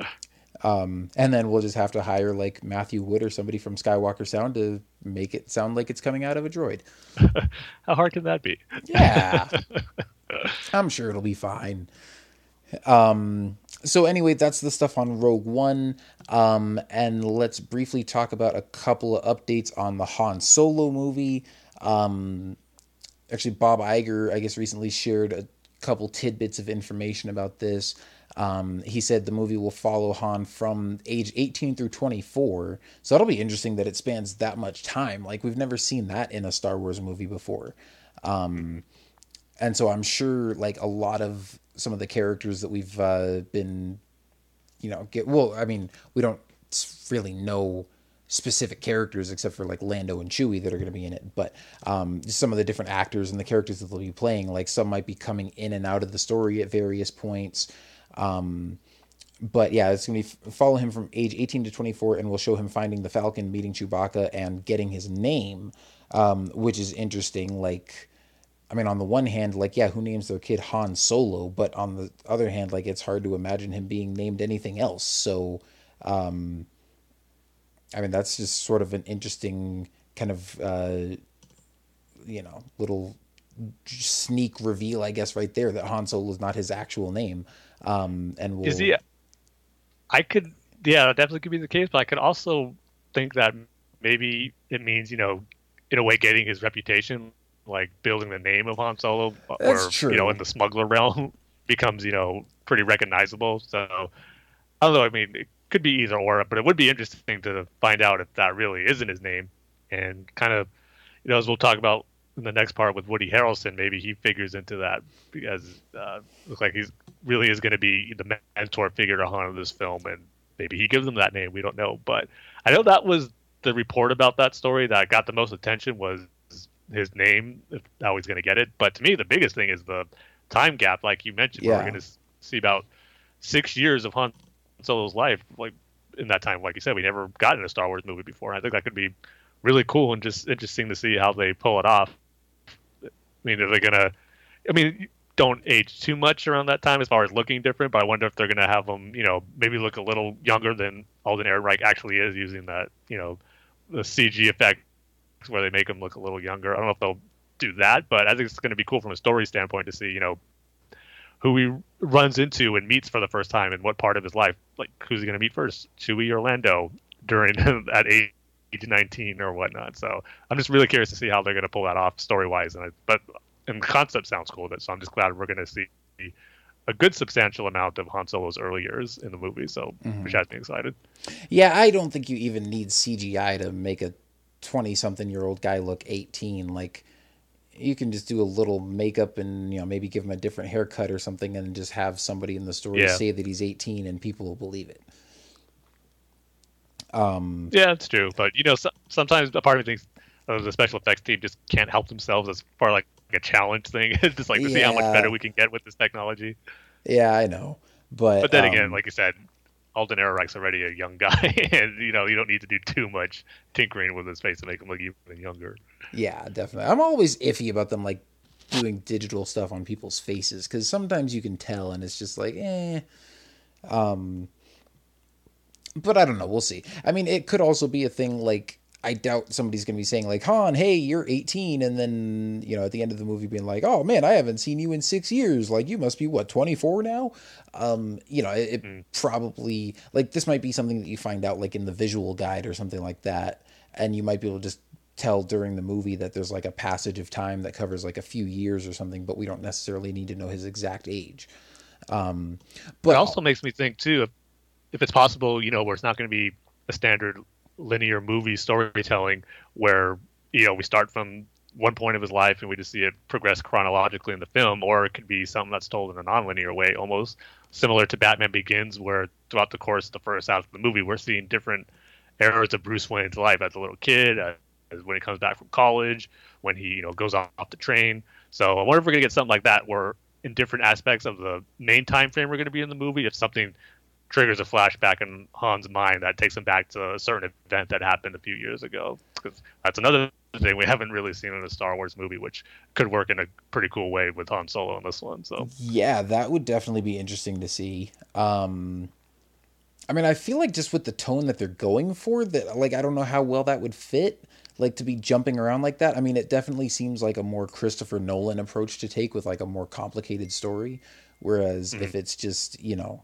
kind of a, a adventure with you know Han and Chewie and Lando and a bunch of smugglers and stuff, like I don't know if you really need to jump around the timeline that much, but um, I don't know. We'll, we'll see. Uh, you know how that all plays out. Um, obviously like still really excited for this movie. I think it's going to be a lot of fun, especially now that we know like we're going to see him meeting Chewbacca for the first time. We're going to see him getting the Falcon for the first time, and it's not going to be, um, you know, sort of jumping into a point like you know before A New Hope, but where he's already got all that stuff established. Um, and also Exactly, with, 'cause with the name, you want to see. yeah, and with the name thing, I mean, again, not that they have to stick with this backstory, but I think in the EU, it, kind of the idea was that like Han was an Imperial cadet and then just decided to escape and freed this Wookiee slave who then owed him a life debt and you know followed him around, you know, on on all his adventures. Um, but they kind of just like helped each other escape, you know, Imperial captivity or whatever. Um, and if they end up going a similar route here, um, as far as you know, Han like deserting the empire and stuff, then it kind of would make sense for him to change his name, um, as he's like, you know, probably being on the run and just kind of assuming a new identity and stuff like that. Um, cause yeah, I mean, for one thing, like on, on the one hand, it would be hard to like find one person on the run in this huge galaxy. But on the other hand, like, yeah, it probably would make sense to change your name if you're an Imperial cadet and you're, you know, hoping they're not going to be able to track you down. So, um, that could be one explanation for it. Yeah, and honestly, if there's one thing they're going to keep from the EU that makes it into the official new canon, I hope it's that because I, always love that backstory of how Han met Chewie, how he, he was an Imperial cadet but saw how he was being mistreated and just even being a slave, and he had to help him, and you know that made him leave the academy and be on the run for a bit. So if that could be mm-hmm. translated into the movie, I would be really happy. But Yeah. even if it's not where he was with the Empire, it could still work in a cool way where he was on an important smuggling job and he had to get out of there as quick as po- quickly as possible. But then he sees Chewie being mistreated and maybe abused or beaten by stormtroopers, slavers, or some aspect of the Empire, having him as a slave, and he chooses to save Chewie instead of you know taking care of the job, and the job goes um, goes bad and everything. That's maybe the thrust of the movie that where it picks up from where that one job that was so important it doesn't get done and then it just you know has a chain reaction of a different events that's going to happen in the movie because Han chose to do the good thing and save Chewie. So some aspect, as long as it's there where he has to leave something important in order to save Chewie, it, it can have that same effect even if it's not officially like the EU story where he's with the Empire. Yeah, but I mean, wh- whatever way they choose to go with it, I'm sure that's going to be, um, you know, just really cool. Obviously, seeing all that stuff for the first time. Um, Yep. you know, seeing I'm already going to make the prediction now. Seeing Han and Chewie meet for the first time, it's going to be my favorite part of the movie. I'm saying it now. Yeah, probably. Um, although, I mean, seeing him win the Falcon from Lando is going to be pretty cool too. I mean, I'm assuming it says showing him show him finding the Falcon. We all know the Falcon belonged to Lando before Han. I mean, unless Han had it first and like lost it to Lando and then got it back or something. But I hope it's not like that. yeah, no, I don't think so. I, I think you know we're probably going to. Uh, I mean, uh, who knows? Maybe we'll even see like Han and Lando together, and maybe like Lando steals it while they're on a job or something, and so you see like the two of them together. But technically, it's like Lando's ship. Um, but you know, however that ends up happening, I'm just saying like the first time we see the Falcon won't be Han getting it for the first time. Yeah. Um, but yeah, I mean, just seeing all that stuff come together for the first time is going to be pretty awesome. Definitely. Um, and then also, I mean, this is just a small thing here. Woody Harrelson um, talked a little bit about his character. Uh, you know, he was on an appearance on uh, the Tonight Show with Jimmy Fallon, and uh, you know, pretty much all he said. He said his he'll be playing a character named Beckett, uh, who's a criminal but also serves as a mentor figure to Han. Um, and you know gave no further details about the story or anything like that but uh there you go now we have a name now Yeah, I'm actually surprised he revealed that much. yeah no i am too but it's like you know we're, we're not going to spend an hour dissecting that like we did when uh, the last jedi was revealed as the title for episode 8 yeah. what could the name Beckett possibly mean? Does he have a good arm like the pitcher Josh Beckett? the Red Sox. I don't know. that's that's my my only inclination to the name. I just associate it with the baseball player. that's Yeah. my only speculation. Yeah, I didn't even think of that, but um, I mean, I think we had heard you know rumors before that he might be uh, sort of like a mentor figure to Han, so that is kind of confirmed, I guess. But um, other than that, you know, we'll just have to wait and see what kind of guy this Beckett figure is. Um, but uh, yeah, I mean, this movie just sounds like it's going to be full of fun, uh, scummy, villainous type characters. yep, bring it on. Yeah. Um, so uh, moving on beyond the movie stuff, just real quick, this is something that actually came out after our after we recorded our last episode, but before we posted it, so we hadn't gotten a chance to mention this. Um, and I know Tim, you're you know big into the comics and stuff, and uh, there's this new Darth Vader comic series that was just announced, um, and I think they they just ended the last Vader comic, right? Yeah, a few months that- ago it wrapped up. Takes place like before episode or between episodes four and five. Well, now they're about to start another one that takes place in between episodes three and four, and is um, sort of about you know his his beginning, his journey as a Sith Lord, and sort of how Darth Vader became Darth Vader. Um, I mean, we saw obviously Anakin turn to the dark side and get put in the suit in Revenge of the Sith, but you know now seeing sort of how he starts this new life, um, and you know sort of taking on his his place within the Empire and taking on this mantle of Sith Lord and whatnot. I mean, it says the first arc is going to revolve around Vader's construction of his red lightsaber. So, um, I mean, I'm sure that'll be you know some really cool stuff to see. I might even check this out at some point. You never know, but I say that with a lot of the comic series, and I just need to like get caught up at some point.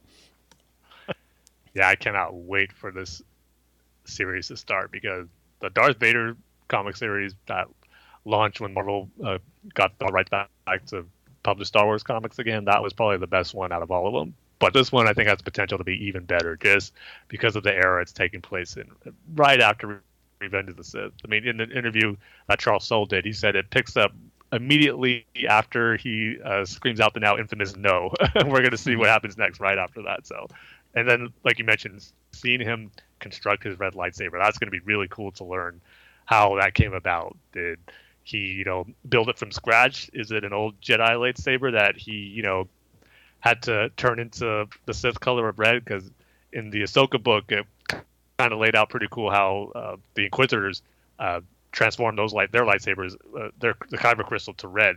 So if we see more of that, I think that could be really cool. So I just can't wait to learn this part of Vader's history that hasn't been explored too much, especially in the new canon. So I cannot wait for this one to get started. Yeah. Um. So let's see. Does it say in here when this is going to uh, debut? Uh, June. It's gonna be the first issue will be out in June. Yeah. Oh, okay. Yeah. So you comic fans, keep an eye out for that. Um. Sounds like there'll definitely be some cool storylines and you know more Vader insights and stuff in there. I mean, obviously after Rogue One, it's like now can any of us like have too much Vader? I don't think so. No, that's impossible. Yeah. In fact, oh, you know what though? Ooh. I wonder if this I mean, you know, if later on in this comic series if it'll show him getting his fortress for the first time too. Oh, that's a very I mean, good possibility. That, that would, that you that Yeah. would kind of seem like the next logical step after him getting his lightsaber. And then you Yeah. know, executing some Jedi there and having the rebels fear it as the place that Jedi go to die. Yeah, just getting more of the reasoning or why Palpatine wants them to live there. I mean, we pretty much know why, but just to hear it from Palpatine, I think could be really cool too. Yeah, this book has so much potential that, like I said, in the era that it's taking place in, to reveal some really, really cool stuff. So yeah, I can't wait for it. Now I want to get it. Yeah, But we'll see if I actually end up doing that. Um yeah. He said the same thing about the Darth Maul comic. I'm, I am safe to assume you haven't gotten the first issue of that one yet. No, I haven't gotten that one yet, but I don't remember. I mean, I don't remember what I said about that when we first talked about it, but I I would if I had a choice between the two right now, I would pick up the Vader comic over them all. definitely. I actually got to get the second issue. I didn't get my comics last week, so I'm one issue behind about on that one. But the first one was really good, so I'm pretty sure it's going to continue with this one. Yeah. Um, yeah, who knows? I might check that one out at some point too. One of these days, I'll just buy like a whole bunch of the trade volumes and just like binge read them. Yeah, when you're retired, you have to worry about work. You're just going to catch up on all the many years of Star Wars comics. Oh my gosh, dude! Can. By the time I'm retired and have all that much time, there'll be you know enough to fill a whole library with just Star Wars stuff at the rate that stuff's coming out right now. Yep. um.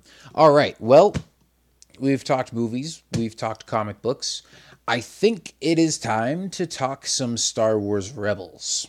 Um, in particular, we've got three, you know, uh, the the last three episodes of season three that just wrapped up that uh, we want to discuss. But before we get to to the finale, you know, let's start with uh, Twin Suns, with the long-awaited showdown between Obi Wan Kenobi and Darth Maul. Um, man, well, Tim, what what would you think? I'll I'll let you go first, and then uh, jump in with my thoughts and, and reactions and stuff. I mean, I don't even know where to start with this.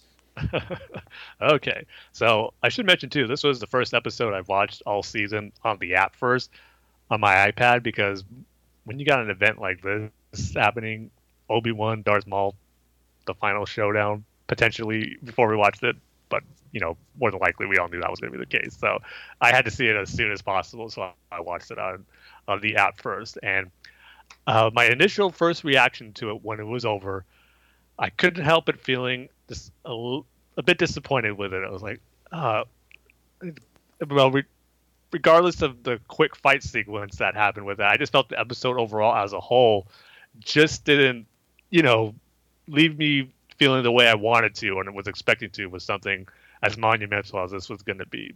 But I sent the tweet out right after I watched it saying, it was like a picture of Yoda saying, like, meditate on this, I will, because it's not something I could form a final opinion on just by watching it that first time. I kind of had to, I was like sleep on it, watch it again the next day, but I ended up watching it again uh, like three o'clock in the morning that same night, and immediately on the second viewing, it kind of clicked for me. At least the Obi Wan and Maul stuff did, because I will maintain right now that it's not the greatest episode of the series, but it has one of the greatest moments ever in Star Wars animation or just in Star Wars in general. That sequence with Obi Wan and Maul, they just nailed it. And yeah, while there are some who could feel that that final battle was a little anticlimactic, and admittedly, I kind of felt that way after seeing it the first time. But thinking about it and then really watching it again, there's really no other way it could be because, I mean, let's be honest, we've got plenty of great Darth Maul Obi Wan fights with the Phantom Menace being the tops, and then more battles they had in duels in the Clone Wars. They had some great ones in that too. So it's not like we'd never gotten a Darth Maul Obi Wan rematch that lived up to their fight in the Phantom Menace. We've gotten that, but it's hard not to think as fans for their final battle, it'll be some just as epic as what we got in Episode One. But that's why not all of us fans are in charge of hmm. telling the Star Wars stories. We got geniuses like Dave Filoni in charge of that in the animated realm. So this is the way Obi Wan and Maul ended their fight. It it really was appropriate. And watching the Rebels recon and hearing Dave talk about it and Henry Gilroy, they really did beautifully said how or beautifully explained how that was the right choice to end the fight on. It was just maybe two or three moves Obi Wan and Maul did, but the lead up to that is what made it work. They were just staring at each other for a long while, ready to fight. Obi Wan does his classic Episode Three pose, but then he goes to the more uh, Episode Four uh, battle stance that we see from him, and then Maul just, he has the same stance as they're looking at each other. But I just can't help but think what's going through their mind at the time, just remembering their history together, all the battles they had, going back to the Phantom Menace, where should I do this or he might do that. I should pull this one back out, or what's the best way to go about this? And I just think that Maul thought, you know, Obi Wan's an old man now. I could probably use the same move I killed Qui Gon Jinn with, as he was an older Jedi.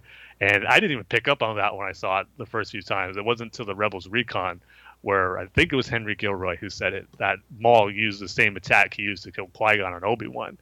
And the way that it makes perfect sense that it wouldn't work on Obi Wan with his experience was fighting Darth Maul and being at that battle where Darth Maul killed Qui Gon, of course it's not going to work on him, and that's what's going to give Obi Wan the opportunity to deliver the final blow. So the fight sequence it worked out perfectly, especially with the experience they've had and how much more experience Obi Wan is with the Force now, and you know knowing what he needs to do to not necessarily, even though he doesn't have the same probably physical abilities that he had in the prequels and the Clone Wars because he's older, but still having the knowledge and the strength of the Force to be more powerful than he's ever been. I kind of liken it to Dooku, where in Episode Two, he's obviously not the most fast or skilled lightsaber uh, wielder when he fought Obi Wan, Anakin, and Yoda, but especially more so his fight with Anakin and Obi Wan, he displayed how much more powerful he was to them. Even though maybe Obi Wan and Anakin had better lightsaber moves or skills, his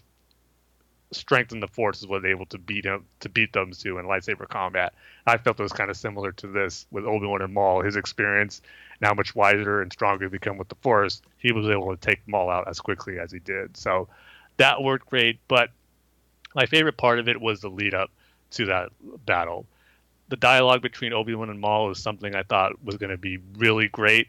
And probably if I had one nitpick, I just from the diehard fan in me. I was kind of hoping for a little more dialogue between them, a little more callbacks to the history that they had. Maybe Maul could have mentioned Satine, or Obi Wan could have, and or Maul mentioning where this all began with their fight on Naboo. A little stuff and callbacks to the previous stories, but even though it, they didn't have that, it was still great dialogue from them. Obi Wan was just classic Obi Wan. Was what you would expect him to say.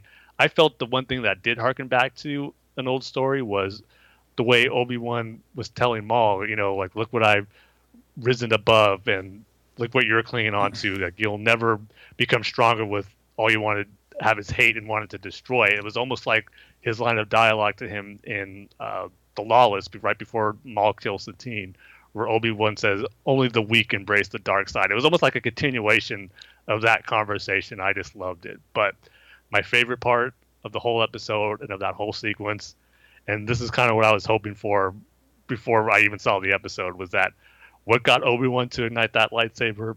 It was Maul realizing that he was protecting someone, and I don't think mm-hmm. even a second goes by when Maul says protecting someone. The look on Obi Wan's face, he just immediately ignites that lightsaber. It's like, okay, I have to do this now. no more, you know, kind of try to talk uh, Maul out of doing this. He's mentioning or threatening my purpose here to protect Luke.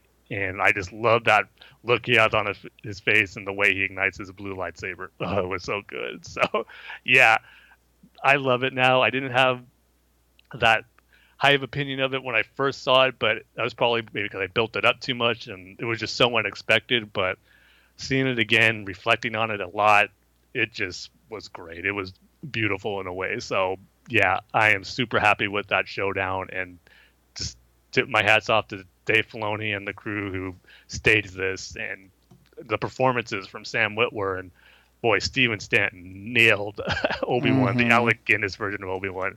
It was I Stephen Stephen Stanton's very talented, so I knew he was going to do a great job, but I think he surpassed that. It was almost in certain lines he had indistinguishable from Alec Guinness. It was that good. So just all the way around, that sequence and that moment in that episode was just perfect. I loved it. Mm, yeah, I pretty much agree with everything he said right at the end there. I think I had a little bit higher opinion of it the first time I saw it. Um, but for one thing, I think I had my expectations maybe set a little bit lower. Like obviously, I expected the the showdown between Maul and Obi Wan to be awesome, but I knew that wasn't going to be sort of like. I mean, it was the main focus of the episode, but I knew it wouldn't like take up the whole episode or whatever. Like, I mean, we knew just from the episode description that we were going to see a lot of Ezra in here, um, and also just, I mean, the fact that yeah, that these guys are older. I mean, especially Obi Wan, you know, being an older man now and you know living out in the desert by himself and the way we see the him the way that we see him fight with Vader in A New Hope I was not expecting like some long spectacular epic duel uh you know taking place all over the desert and stuff.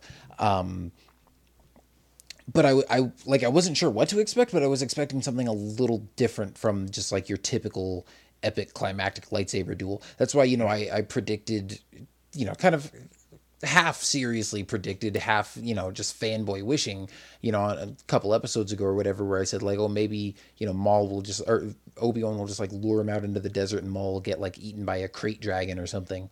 Um, because I had a feeling like he would maybe win by, you know, by wit or or skill or trickery, or like you were saying, by his wisdom and power of the Force over just like his physical skill. Um, which is kind of what happened here, except you know it it was more of him just sort of winning a battle of wits. It was like he won a chess match almost. Because um, yeah, like you said, they they talked about that in the Rebels Recon how these guys have fought so many times already that you see like this long kind of stare down between them and, and this like just sort of quiet tense buildup before they actually fight. And it's like they're both playing out the fight in their minds and trying to figure out what the other one is going to do. And that's why, like, once they actually start fighting, it doesn't take very long. Um, I guess I was, if anything, the thing that I was maybe the most disappointed by, and this was, it's a very small nitpick, like, because I I realized I think probably in my second viewing because I watched this like all the way through and then immediately as soon as it was over backed it up to like just the the last commercial break and watched like the last 10 minutes of the episode again um and saw you know kind of like slowed it down to analyze like what happened in the fight. And I was like wait my why did Maul just kind of have his lightsaber hilt up like that? Like was he can't block a saber like with you know the hilt in the middle and then i was like oh he was trying to do the same move he did on qui-gon wasn't he? But then i was like well why would he do that on obi-wan like knowing that obi-wan has seen that before and would probably you know be expecting it or something? Like i would have tried something new but then i'm thinking on the one hand i mean he he might have just you know over you know been overthinking things been like oh well he knows I could do that, so he won't expect me to do that because he would think that you know I won't do that because I know that he would see it coming, kind of thing. Um, but it could also be, I, I, think, part of it too with you know Maul being a Sith and wanting revenge and everything. A lot of it is probably just pride, like he wanted the thrill yeah. of killing Obi Wan the same way that he killed mm-hmm. Qui Gon and being like, hey, remember that like thing that is you know one of the most painful moments of your life now you get to relive it by me killing you the exact same way. Like that would be his ultimate revenge. Um and obi-wan was like nope not falling for that. Um but man i i i mean once i saw it like i was surprised. I was like whoa that was quick. But then i was like you know it was perfect. Like it fit the story of those two characters perfectly. I mean again how they've fought so many times and but I, I, think it fit you know the the story the setting and the the purpose of the show as well because i mean they've talked before about how everything they do on rebels has to kind of also serve the storyline of Ezra and Kanan and the the Ghost Crew and you know those main characters. So they weren't going to take a whole episode to just devote to Obi Wan and Maul. Like for most of the episode, you're following Ezra, and it's not until you know the last third of the episode that Ezra meets Obi Wan and is talking to him, and then Obi Wan sends him on his way, and then it's just you know the last couple minutes is the confrontation between Obi Wan and Maul. And so it's like for the purpose of the show, it's almost like yeah, let's get this over with. Um, but also for the purpose of the characters, it's like, man, we've been dragging this thing out for so long. Like, this is it. This is the final showdown. Like, we don't need it to be long and flashy and stuff. Just like, you know, Maul is like, I'm here to get my revenge. Obi Wan's like, I'm here to stop you from getting to Luke because he's, you know, our only hope and I'm not going to let anything happen to him. And it's just like no nonsense. Like, I mean, it, it, felt just like a perfect ending to, you know, such a long drawn out history between these two characters. And you know, if they were still in their prime, like at the time of the Clone Wars, like yeah, sure, I would have wanted a a, a uh, longer and you know sort of more epic or more flashy fight. But also, I mean, when you think about the fact that even though these guys are skilled warriors and they're skilled in the Force and everything, this is basically like two old men fighting each other. So again, like I thought it it just perfectly fit so many different needs of of the story and of these characters, um, and was just really cool. Um, now, I will also say it kind of helped for me, I think, that I didn't get to watch it right away that weekend. I, I was, you know, um, like out of town that weekend doing other stuff and didn't get to watch the episode till like Monday night when I got back. And I had already. I mean, I hadn't had it spoiled for me, but I had heard like a couple of I mean, I had even talked to you and uh, like my sister and one of my other friends had texted me, and I was like, okay, I haven't watched it yet, so don't tell me anything, but kind of general impressions. Like, what did you think? And I kind of just got the the general sense from that to like, you know, that it wasn't what people expected um, and that you know it maybe was shorter than people were expecting or different than people were expecting. I, I did have one friend who just texted me out of the blue and was like, "Hey, what did you think of Rebels? I I liked it, but I was disappointed that the fight was so short." And I was like, "Dude, I haven't seen it yet. Shut up." Um, but I mean, I, I still didn't know it was going to be only three moves. Um, but still, you know, so I, I went into it kind of with an open mind, going, okay, what am I going to see here, rather than expecting to see like a big long epic fight.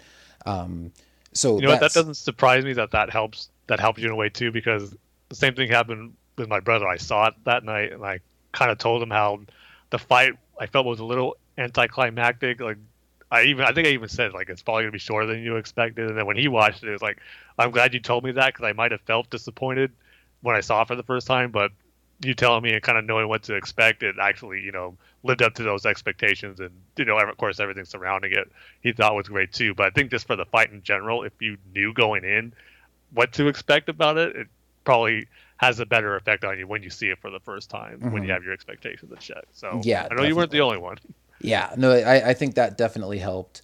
Um, I think you and a lot of other people probably felt like Anakin being like Obi Wan versus Darth Maul. You're shorter than I expected. um, yep but yeah, I, I thought it was great. And as far as the rest of the episode, I mean, the build up with Ezra and everything, I mean, yeah, it wasn't the greatest episode, but I would say I still enjoyed it.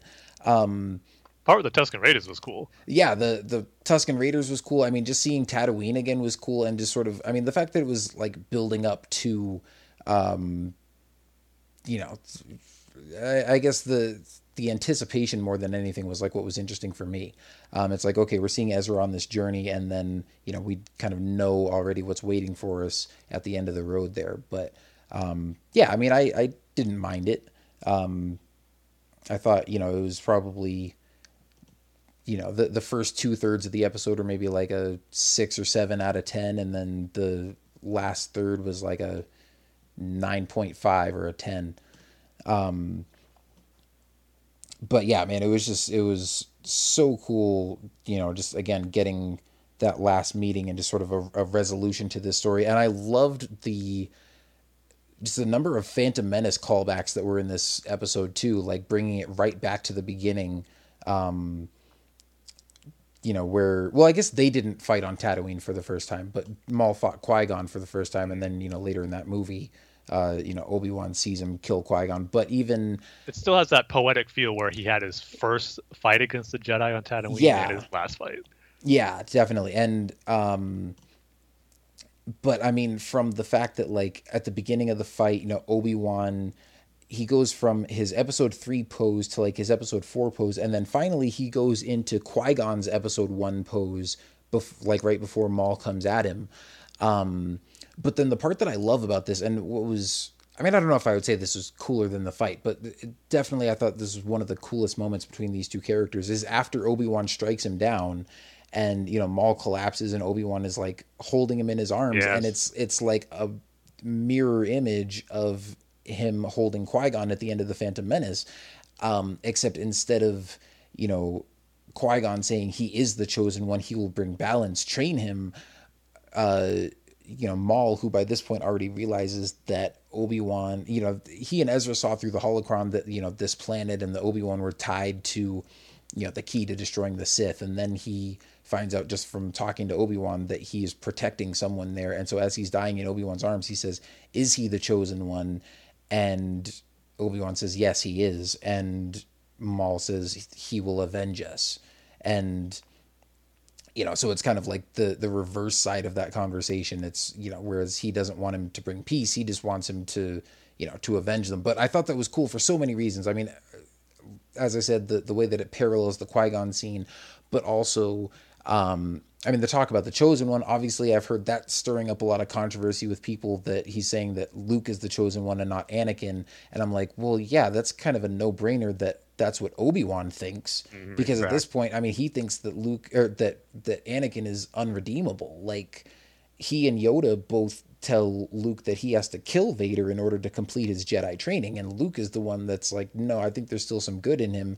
And he redeems Vader. And, you know, then, of course, Vader goes and destroys Palpatine and sort of does fulfill the prophecy of the chosen one. He destroys the Sith, just not in the way that everybody thought. Now, certainly, he couldn't have done it without Luke. So, I mean, you could almost say that they're like co-chosen ones in a way. But I still, I still firmly believe that Anakin is, you know, the chosen one. But Me too. It was Yeah. just he needed Luke to fully get there. yeah, but from you know from Obi Wan's perspective, it makes perfect sense that he would think that.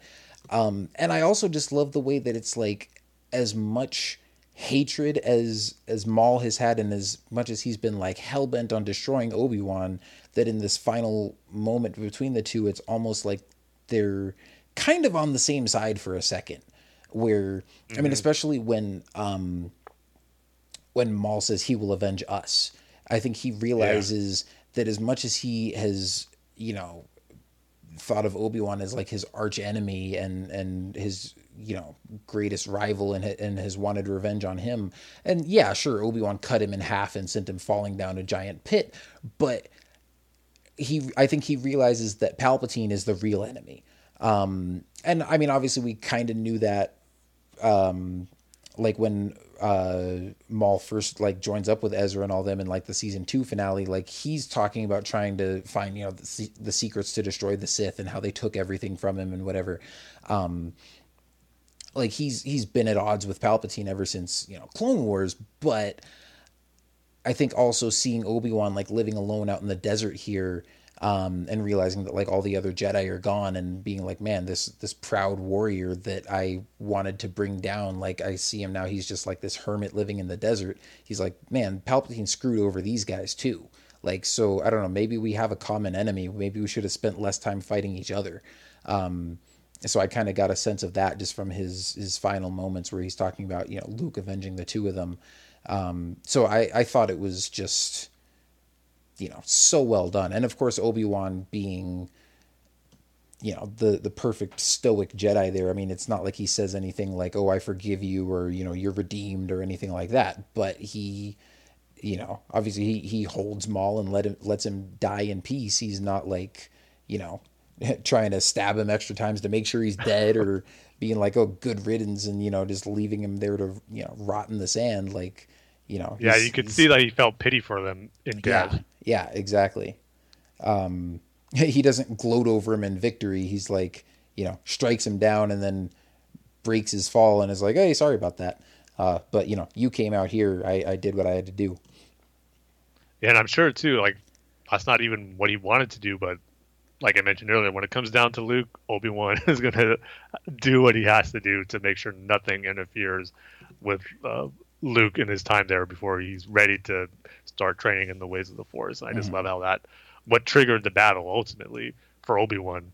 But you know, and I've seen people talk about too how where Obi Wan when Maul's just about to die, and he was talking about the chosen one and all that, where that could have been a moment where you know Obi Wan maybe thought you know this is a turning point for Maul where he's going to die and have peace and just kind of accept it. But his last words were, uh, "The chosen one will avenge us." Still having that ties to revenge in the Sith ways, where maybe that's where Obi Wan has that ultimate pity for him, where even in death he can't let go of his hate and revenge when he's Mhm. going to die having that hatred still, which probably causes him to have that pity pity that I was talking about. So, yeah, just uh, I just love everything about it.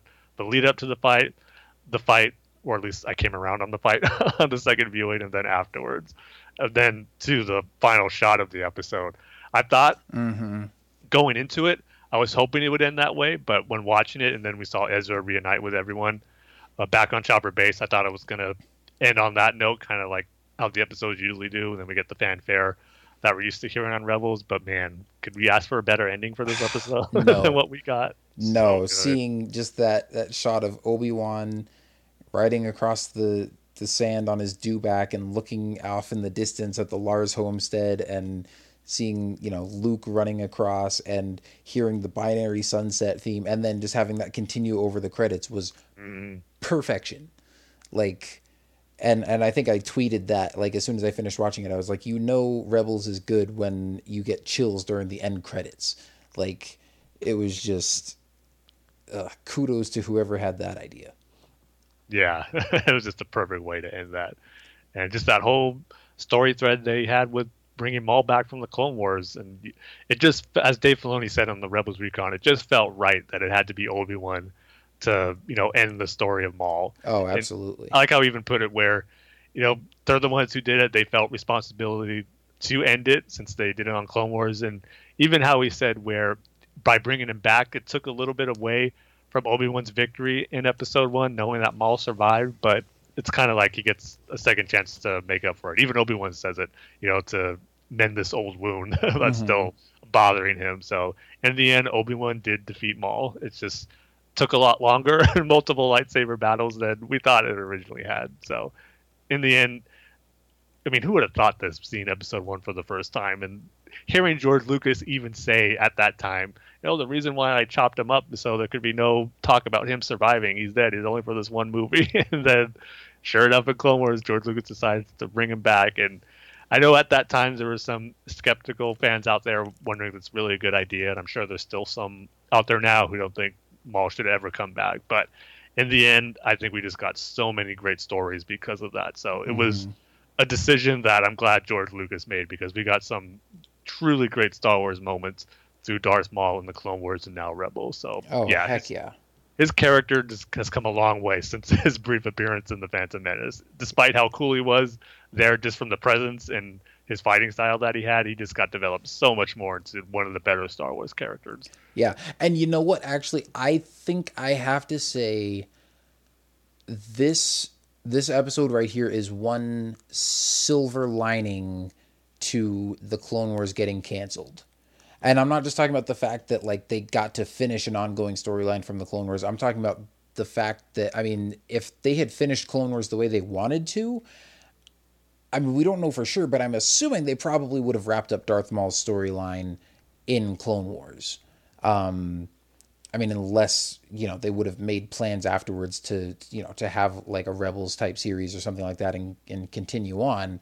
But if we assume that you know somewhere over the course of like the last couple seasons of Clone Wars that Maul would have been killed either by Obi Wan or by you know Darth Sidious or something like that, sure we could have got a cooler fight. But I don't think it would have given the story this much weight and this much, you know, just depth, knowing that there's this much history between these two characters. Mm-hmm. Even though obviously they they didn't really have any confrontations like in between episodes, in, like from episode three up to this point. Um, but Maul is obviously aware of him. Like Ezra comes to warn him, and he's like, "Darth Maul's out there. He's coming to get you." And Obi Wan's like, "Yeah, I know. Like, why are you bothering me, kid?" Um, and he even says he's like, "I had no plans to fight him, but that's kind of inevitable now, like thanks to you. I mean, he's not being that like mean or sarcastic about it, but um basically, you know, he he's talking about like he knew that Maul was out there and that he might have to confront him again at some point, but he wasn't planning to like go after him or fight him or anything. But now he like Ezra has basically led Maul to him, and he's like, okay, well, guess I got to deal with this now. Um, and especially like you said, like once Maul threatens uh, Luke, he's like, uh, no, we can't have that. Like the future of the galaxy hangs in the balance. I am not letting you kill the chosen one, so uh, you're going down, pal. Um, but um, yeah, it was like just to see to see these, you know, to see old Ben fighting Darth Maul. Whoever thought we'd get to see that? I know. like I think was... I said this before when we saw the trailer for the second half of season three, where we saw Obi Wan. I just thought every time I watch The New Hope since The Phantom Menace, seeing old Ben and thinking about the history he had in his fight with Darth Maul and all that he went through. But now when you watch The New Hope, oh, he just fought Darth Maul like a year or two ago. Mm-hmm. how you know closer uh, his ties with Darth Maul, how close it leads up to A New Hope now, than far exceeded than any possibility I thought would happen when I saw Episode One for the first time. Just like a one and done fight, but mm-hmm. nope, he become a major factor in Obi Wan's life. Yeah, but and again, like if even if they had had a final duel on Clone Wars and Obi Wan had killed him again, it would have been like, okay, well, you know, that was cool, and and stay dead this time. You know, like it would have been cool to see, but the, there just wouldn't have been the the history Um, and getting to see them like at, at a totally different stage of their life too is just man, it was so awesome. Yeah. Um, and you know, honestly, like I was one of those people when they first announced they were bringing them all back on Clone Wars. I was like, "What are you guys doing?" Like, because it was it seemed pretty obvious to me when they created Savage Opress. It was like, okay, this is George Lucas's like apology letter to all the people who love Darth Maul and were you know disappointed that he got killed off after only one movie and didn't get much character development and stuff like this guy is going to be our Darth Maul replacement and then they went and brought actual Darth Maul back too and I was like what are you doing like this guy should be dead um and you know honestly like if you think about it they still never really gave like a concrete explanation for how he survived and how he ended up on that other planet and stuff. But it's kind of one of those things like you just roll with it. It's like, okay, sure, yeah, the dark side and his hatred kept him alive for 10 years and, you know, all that good stuff. But, um, I mean, the the reason that I'm okay with it is because they just were able to tell so many cool stories with him once they brought him back. Like they didn't linger on the details of like, okay, how did he survive with half a torso for you know ten years? It was like, okay, he's back. Let's just you know roll with it and and let's get to work making this guy a more deep and complex and interesting character than really he had ever been before um and so i was like okay i can get down with this but then after clone wars got canceled there was always like a small part of me that wondered like well now like how are they going to resolve this? And how long are we going to have this dangling plot thread? And like would it have been better if they had just left him dead so we you know it wouldn't take away from obi-wan's victory in the phantom menace and we wouldn't be left wondering you know with this big question mark? Um of you know what hap- what happens to Darth Maul now, and you know who knows how long we'll have to wait to get the resolution to that story. Well, now we've got the resolution. Um, you know they they brought him back on Rebels, and he had some cool stuff with you know Ezra and Sith holocrons and stuff going on for you know a season or so, and then got this final resolution with Obi Wan, which was just you know like I said, ended up being better than we could have hoped for. Um, you know like I think if you had told me as a kid, like when Obi Wan cut Darth Maul in half and he and he fell and we all thought he was dead, if you're like, well, wait, he's actually not dead, but wait, it gets better because then you know he gets to fight Obi Wan a bunch through the Clone Wars, and then there's a final duel in the desert with old Ben Kenobi. I would have been like, that sounds even cooler, you know. So I, I think in the long run, like it definitely ended up being a, a good decision and. Uh, you know the the character was better for it the stories were better for it and this conclusion was just the best way they could have done it hmm The one thing I would suggest fans to do, and if you haven't done it already, it's really cool when you watch all three episodes of uh, Darth Maul appearances in this season of Star Wars Rebels, Holocrons of Fate, Visions and Voices, and then Twin Suns. It plays out like a great arc from the Clone Wars back when they were doing three episode arcs. It really has a great flow of how Darth Maul and Ezra stories continue and had that ultimate climax with his fight as Obi Wan. It really played out well. So whether you're gonna wait for the Blu-ray, if you have them on DVR, or you bought them digitally, watch those three episodes back to back. You'll be engrossed in those stories even more because I certainly was. I watched it that same weekend after the episode aired. It's like I got to get the full experience of it, and I was glad I did. Well now i'll have to go back and do that at some point um Well, you'd think we were talking about the season finale, uh, but yeah i know right no we were talking about the finale to a many seasons long story arc Yeah. Then we come to zero hour uh the the grand culmination of Grand Admiral Thrawn's scheming and plans and stuff this season. Um, and man, we got just some really cool stuff in here. You know, great story build up, great action scenes, great space battles. Um, you know, a lot of cool dramatic moments and stuff. Um, and uh, yeah, I mean, I think Thrawn was it was in top form here, and I, I, you know, going into this, not being sure how it was going to play out, like I'm glad they resolved the battle the way it did, where, you know, I mean, Thrawn still kind of suffers a, a I wouldn't say a defeat, but an insult maybe in a way, but at the same time, like he definitely like routs the rebels. Um, you see, he got the victory. Yeah. yeah, you see why this guy's an effective commander. He destroys their base. They have to leave. Um, but at the same time, I mean, it almost kind of feels like a failure for him because he failed to stop them from getting away. Um, and, well, it know, wasn't for a stupid Admiral Constantine. I think his plan would have went out without a hitch. yeah, seriously. I was like, are you serious with this guy? But at the same time, I mean, it, it felt in character. I mean, it felt like one of those moments where you're watching and you're like, man, this guy is stupid, but it didn't feel like stupid writing or a stupid storytelling decision. It just felt like them doing a good job of writing a bad decision by a character who was just, you know, over uh overzealous um you know, trying to go for the glory uh, in this battle, and uh, yeah, ended up uh, you know facing his ambitions head on. Um, he he choked, if you will. yeah. I mean, come on, this is the same guy who trapped Darth Vader's TIE fighter in the tractor beam. So. Oh yeah, well, I mean that was by accident, but but still, it was under his watch. yeah, actually, I forgot that that happened. Yeah, no wonder. But um, yeah, and then of course this was also uh, a huge episode for Bendu as well. oh man. yeah, and you know it was interesting because I've always, I mean, I didn't necessarily think we were going to see Bendu in a battle scene or anything like that, but I, I always kind of wondered like, is there more to this guy, or are we going to see him do something besides just like sit there and give Kanan like sage advice?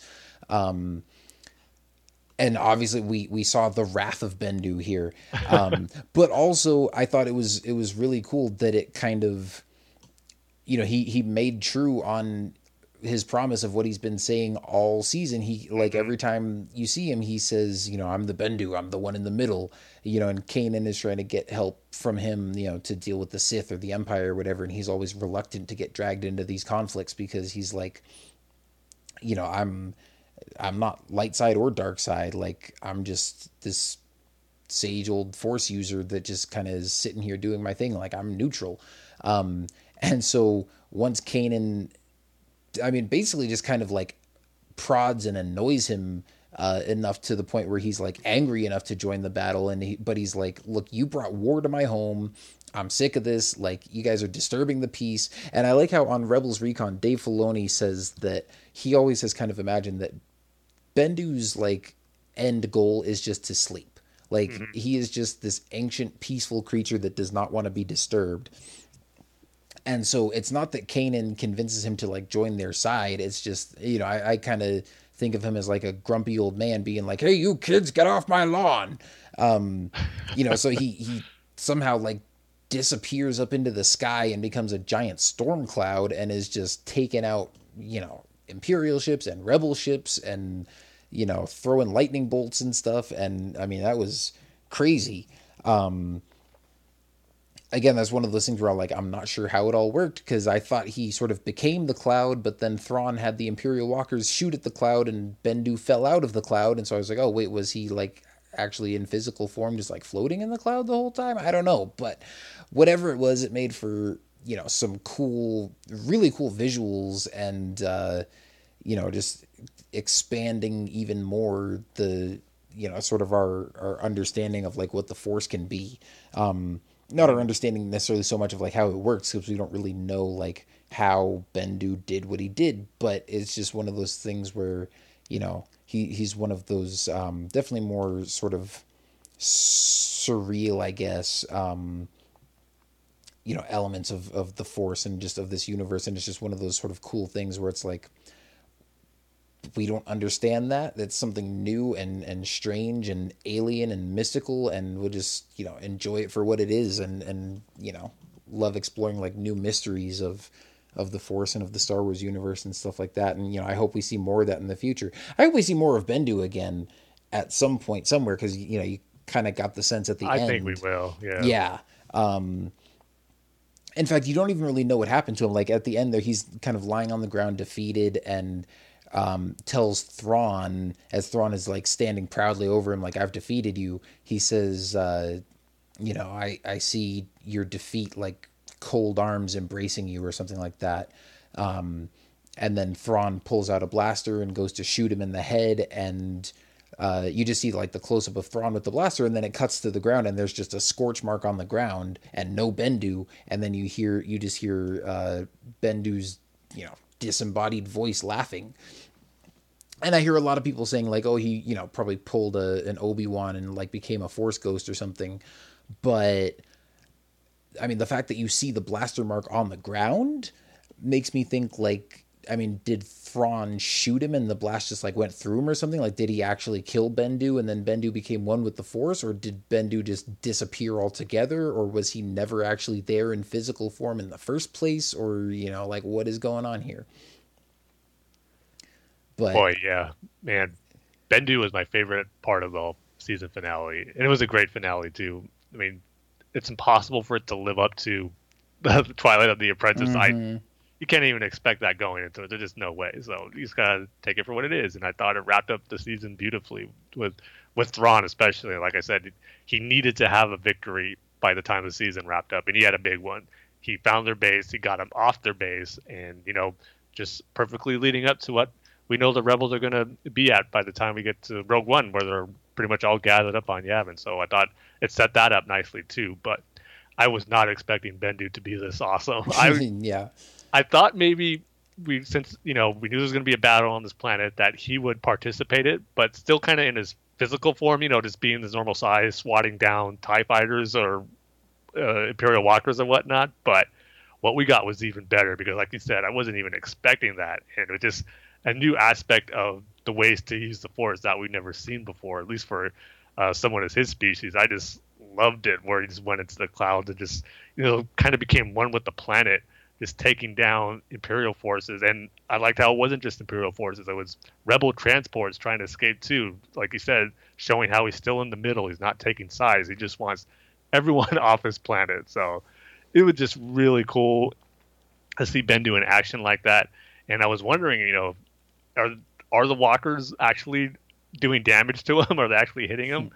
And it turns out they were. And I thought it was kind of cool where he seemed to be all powerful, but yet you know, what his physical form was obviously still there, even though it was given the illusion that it was not. But I just love that he was taking them down, but yet still he was putting himself at risk because he was getting hurt too. And even though the Imperial Walkers were doing probably most of the damage, I saw the Death Trooper shooting at him too, and I like to think they got the final shot that you know took Bendu down once and for it's all. Not enough that they took Baze and Chirrut from us. See, Death Troopers are getting some big uh, kills on their you know resume. Chirrut, Baze, Bendu. So they're building up quite the impressive list. But um, yeah, Bendu was awesome. And while I'm talking about Death Troopers, they didn't have too much to do as far as action goes, but I still love seeing them in there. The, the presence they have is just so darn cool. Seeing them with Thrawn and then pretty much dragging uh, Kallus around, holding him at bay, and then just seeing them walk around the planet. Like I said, they didn't have much action until Bendu showed up, but just seeing them move around, searching for the rebels that they're in the caves there, I just love, you know, how much I love their armor. So just seeing them in animated form was really cool. They just have such a great presence that I'll never get sick of seeing. So, so glad that uh, Dave Filoni decided, you know, it'd be cool to bring him on to Rebels. So, and even from a story standpoint, where he talked about on the Rebels Recon, where you know it makes sense for them to be here. This is, you know, Thrawn put all this together. This is his final attack. He's going to want the big guns for this. So call in the Death Troopers. And they didn't. They only suffered one casualty. That was because of Bendu. So the they did their job. So it was great to see them. And then the space battle we got in the first part. Man, was that cool! I think easily the best we've seen on Rebels, but mm-hmm. it could be best we've seen in Star Wars animation, even Clone Wars, because they did some impressive shots on this one, and it just looked really really cool. So yeah, all the way around, it was just a great action packed way to end the finale. There wasn't really major you know revelations or ramifications like we got when Vader fought Ahsoka, but still big stuff happened. The rebels left their base, and Thrawn got the victory, which is pretty much all I was asking for in the finale. I know there has been maybe some speculation, or maybe even for some fans to think for Thrawn to really win, one of the ghost crew members had to be killed off or taken out. But I didn't necessarily think that had to happen. As long as he got them off that base in the Empire, the, the rebels off that base, and they struck a blow to the rebels. And at the end of the day, the Empire viewed this as a victory. That's all I wanted, and I got that. So I was perfectly happy with that. That was a great way to end what I thought overall was a great season for Rebels. And yeah, just can't wait to see what's gonna move uh, or in store for us in season four because I just think we're getting closer and closer for us to be moving towards the eventual outcome, which I think is going to be the end of the series, is going to be Rogue One, the Battle of Scarif. I think that's going to be the finale of the series, just to lead up right into Rogue One, which we know leads up into A New Hope. So I'm excited for it. This season finale delivered for what I was expecting, and even stuff I wasn't expecting to see with Bendu. So all Mhm. all the way around, I thought it was great. Yeah, and you know, getting the resolution to Kallus's storyline, um, you Which know- I'm surprised he survived. I didn't think he was going to make it. yeah, you know, it's funny because I was watching this uh, with my friends Jason and Joey, um, and we were, you know, kind of making predictions beforehand, and it was kind of, uh, you know, like Thrawn, Callus, and uh, Commander Sato were like all the ones that we thought were maybe going to bite the dust, and I was kind of surprised that Sato was the only one of those three that uh, you know that didn't make it. Um, although you know we could throw Admiral Constantine in there too, but um, you know he uh, just you know reaped Nobody his own, cares about yeah he, he reaped his own rewards. Um but yeah like i wasn't sure if thrawn was gonna survive but i i like that he did without the rebels uh you know without like destroying all the rebels like it wasn't a situation where like either he killed them or they killed him like you know he won but they made it out alive and uh you know everybody lived to fight another day but They yeah lost i was a lot too. That's what I liked about it too. So many rebel ships and transports got destroyed. That they, they had that was a big blow for the rebellion. Yeah. Uh, oh yeah, definitely. I mean, you could see like just a few of those ships made it out. In fact, I was kind of worried when they said, you know, General Dodonna was the one that they had sent the Y wings to. I was like, is he going to have any Y wings left to form Gold Squadron by the end of this? um, but yeah, I mean, definitely, like you said, the the space action was cool. You know, seeing that Rebel fleet come together and stuff. But even at the same time, knowing that it was just Dodonna's fleet, that it wasn't like the whole united Rebel fleet that we see in uh, Rogue One. Um, Yeah, that was a good bit of dialogue from Mon Mothma, where I think she said it was Bail Organa who thought it was too soon for all of them to come together, Yeah. and it turned out to be right. So it was Yeah. good that they acknowledged that too. Yeah, definitely. Um, yeah, and and I'm glad that the rebels didn't win here necessarily because uh, you know we know that Rogue One has to be you know the, their first major victory. Um, I mean, I guess the only question mark it leaves is, well, what happens to Thrawn? I mean, we could still obviously you know he could get killed off next season or something, but like unless he was at the Battle of Scarif, it's like, is he gonna die before Rogue One in something that's not considered a victory for the rebellion? Is he to survive into like the time period of the original trilogy, and we'll just get more Thrawn stories? Um, Well, what do you think when Bendu uh, told him that prophecy at the end of the episode? Where what was it? Where like a you'll be surrounded by a, a thousand somewhere an embrace like like a lot yeah, he says something about like I see your defeat, so like surrounding you like like the embrace of cold arms or something like that. See, Um, im- immediately what came to my mind, force choke, or like Well, see, the thing that came to my mind, particularly when he mentions the cold and talks about like multiple arms or something, I was thinking maybe force lightning. Um, that's possible because I mean, Thrawn doesn't seem he seems like too big of a character to just get choked out by Vader, and he would have to screw up big time for Vader to you know execute a, a Grand Admiral like. You know, I mean, you you get the sense that Thrawn is I mean, both like within the universe as you know the way he's built up as this you know imperial commander with you know all this tactical knowledge and and you know how he's so effective and everything, but then also just from a character standpoint, the fact that you know we're so invested in him as the audience, he seems like too big of a character to to just have Vader be like you know you have failed me for the last time and choke him like unless he tried to kill Vader or something like that. Um, or unless he was the one who like lost the Death Star plans, but we know that wasn't him. So, um, yeah, I don't know. I, I'm definitely intrigued to see where this goes because I'm like, I can't figure out how they could kill him off before Rogue One. But then it's like, it almost doesn't make sense for him to survive till after Rogue One because then, like, why wasn't he at the head of the the fleet over Scarif, or why wasn't he at the head of the fleet, you know, over Endor, or you know, protecting the Death Star over Yavin, or something Yeah. like that? Like, you know, it's he's one of those characters that's almost too big to like be around at the time of the movies and not be in the movies. Yeah, I think we're definitely going to see him go out on Rebels, which might be next season. I mean, or yeah, depending how long it goes, I think we're going to see Thrawn get taken out on this on this show. Because, like you said, just too many questions get raised. Where where is he during these big events that the Empire takes place in in the original trilogy? So it just makes more sense and easier to swallow if he does die before the events of Rogue One, and it perfectly explains why we don't see him in any of those big battles. So I definitely think we're going to see him get killed on screen in some in one of the seasons of Rebels upcoming. So we'll just have to see if it's four or beyond if it goes long longer. yeah. I mean, I get the feeling they're kind of coming towards the end of Rebels here, especially with the way that we see more and more of like the formation of the Rebel fleet, um, and knowing that um, you know, obviously we're we're getting closer and closer to Rogue One. Um, so I think you know season four might be the last. If not, then definitely season five. But I think four would be a good place to end it while we're still you know pretty close to like the release of Rogue One.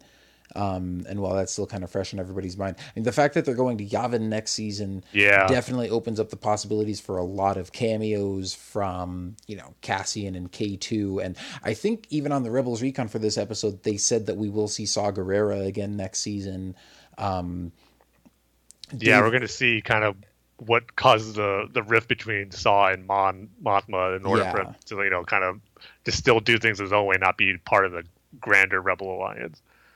Yeah, and the other thing too, well, for one thing, Dave Filoni also kind of hinted at in uh, the Rebels Recon that we'll probably finally see X-wings next season.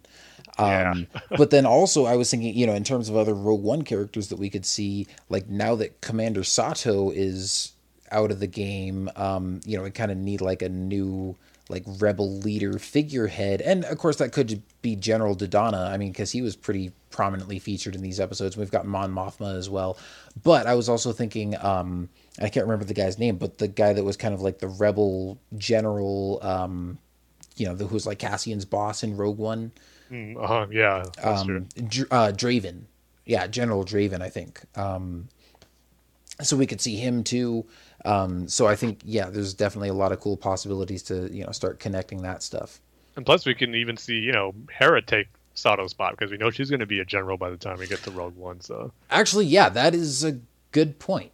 Um, although normally, well, I don't know how it all works. I'm like, I know in normal military, like generals are usually in charge of like the army, right? And then for air and naval battles and stuff, you know, you have like admirals and stuff like that. Um, and so I was like, I, I thought it was weird even when I first heard that that Hera was a general because I was like, why would you need a general in space? But then I was like, well, I guess Lando got promoted to general before the Battle of Endor, and he was only in space, and you know, I don't know how that all works. yeah. It's just it's just them just- giving them cool sounding titles. exactly. We just know she's going to have that title by the time we're at Rogue One. Yeah. Um, but yeah, I mean, I, I can't wait to see where they go next season. I, I think I would say after seeing how this all wrapped up, in my opinion, this was the best season of Rebels so far. Um, I I still think season one is also right up there, um, just because I think it told a very concise story. Um, but I think season three was able to, you know, obviously because it's longer and had more episodes and stuff, you know, they're able to introduce a lot of separate elements um, and have, you know, some different subplots and, you know, weaving, you know, kind of narratives and stuff, and then tie them all together at the end. Whereas I feel like season two, as much as the season two premiere and finale are probably still my two favorite episodes of Rebels, just because Vader and Ahsoka, but then I felt like everything in between was just kind of like random filler like I mean and not that there weren't some good episodes like there were a lot of cool stories and a lot of cool episodes and stuff but it just felt kind of random and it didn't feel like everything was leading from point A to point B. Because we didn't see Ahsoka much during the regular season and there wasn't much like build up from you know progression like from the the premiere to the finale. Whereas I feel like with season 3 the whole season, you know, whether we whether it was focused on Thrawn or Bendu or Kallus or Sabine and the Mandalorians, like all that stuff came back into play in the finale, and I think that all worked mm-hmm. really well. Yeah, and I would say too, for a season that had 22 episodes, this one was probably more consistent than season two was. Even though I really, really liked season two, I felt this this season there was really only two episodes that I just didn't like, and that was of course Double Agent Droid with AP5 singing and closing out the episode, and then Iron Squadron. I really didn't like that one.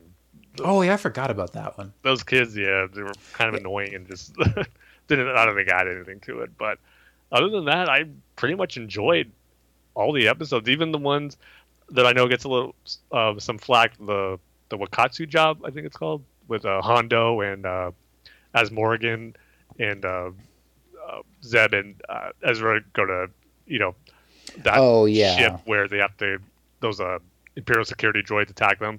I mean, yeah, you could say it's filler, but again, uh, filler is not a bad word to me when the episode's good. As long as it's a enjoyable episode that has a good story, you just have a good time with, then yeah, give me as many fillers as as you want. Even though you know we all like when the plot thread of a series is carried out in a good way throughout the course of the season, but when you get filler stories that you enjoy, I mean, why not?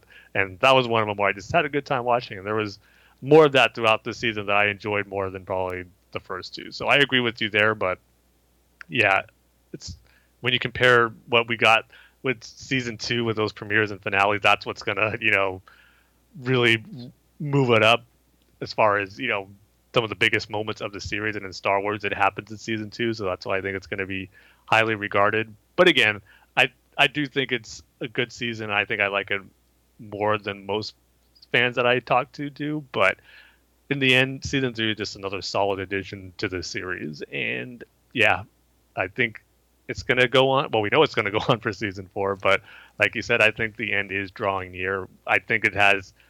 I wouldn't be surprised if it ends at season four, but I think the most it'll probably go is five, and then you know we'll because this matches up where I think it. Well, they did say it takes for like five years before A New Hope, so if it's each season is like a year leading up to that, then I could see it going to five and leading directly into Rogue One and A New Hope. So we'll see how long it goes, but yeah, we had three good seasons so far, some truly great monumental episodes over the course of those three seasons. So we know we're mm-hmm. going to get more by the time it's all said and done. So it's more good stuff from Rebels to come, that's for sure. Yeah, definitely. And you know what? Honestly, like I'm glad that we're focusing more on the Empire now and I mean that we haven't really seen Yeah. any Inquisitors lately. Now, don't get me wrong, I loved the Grand Inquisitor in season one. Um and then yeah, I think the the fact that season two started with Vader and then uh, you know, Palpatine's like dispatch more inquisitors to hunt the rebels, and we get you know the fifth brother and the seventh sister running around for the rest of the season. Was like, eh, I'm you know I wasn't a huge fan of those guys. Um, so I think season three definitely stepped it up in the villain department with you know Thrawn, but I also I like the way that we saw um, kind of more. I don't know, more of the inner workings of the Empire, I guess. And it kind of felt like there was more than just one villain. I mean, obviously Thrawn was sort of the big baddie of the season, but you know, you had Kallus, who was not really a villain, but you know, an Imperial. Um, we saw more of Tarkin.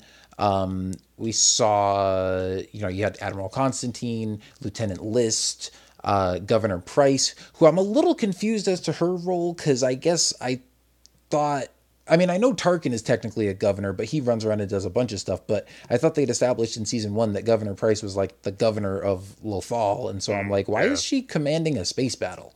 Like, I mean, not that I'm saying that you know she can't do it or whatever. Just generally, you know, you wouldn't like take the governor of a state and put him at the head of an army to go fight ISIS or something. So, you know, like, I don't know. I, I was a little confused as to just sort of what they were trying to establish her role as, but I thought, you know, she had some, some interesting scenes, especially sort of as Thrawn's, you know, right hand. Um, so, you know, I liked seeing all of those guys and their interactions and stuff like that.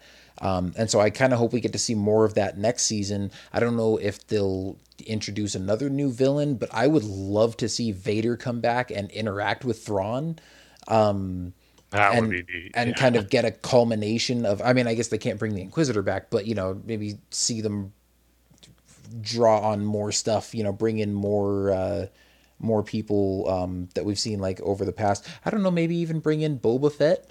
Um, you know, obviously not as Still a, surprised they haven't done yet. yeah, not as a main villain, obviously, but um, you know, he would definitely be able to throw a wrench in their plans. I'm also really excited to see where Kallus goes now, um, because obviously now you know he's not Fulcrum anymore. Or I, I mean, I guess maybe he still could be just if a rebel spy can have the name Fulcrum. In fact, I think in the Rogue One visual guide it says that Cassian one time, you know, at, at one point went by Fulcrum. Um, but Kallus is definitely not going to be like their inside man inside the Empire anymore. So I'm, you know, I, I get the feeling that he's going to go in a whole new direction next season. You'll probably have a different outfit unless they just don't feel like changing his character model. But um, you know, not much use wearing his uh, Imperial, you know, uh, enforcer uniform or whatever. So.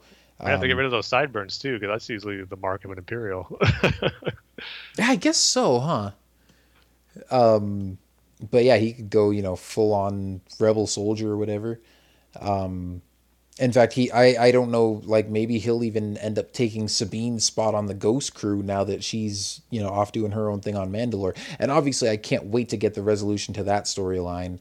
Um, Especially with that concept art. Dave yeah, and the, helmets on the way that they sort of are hyping it up as you know, I mean, Dave is, was talking about just on the Rebels Recon about how um, he sort of embraced the fact now that Rebels is almost like a sequel to Clone Wars. Yeah. Um, just in the fact that like you know he he's getting the chance to like resolve so many storylines that they didn't get to finish when Clone Wars was canceled, and so um, even though this is no longer like dealing with Maul and the Death Watch, it's still obviously you know two warring factions on Mandalore.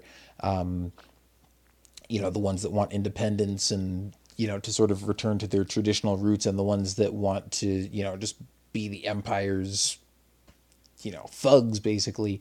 Um, and so we'll get to see all that play out, and I'm sure there will be some more callbacks to you know Mandalorian lore and uh, the history of you know what happened during the Civil War on the Clone Wars and all that kind of stuff. So, uh, you know, can't wait to see that.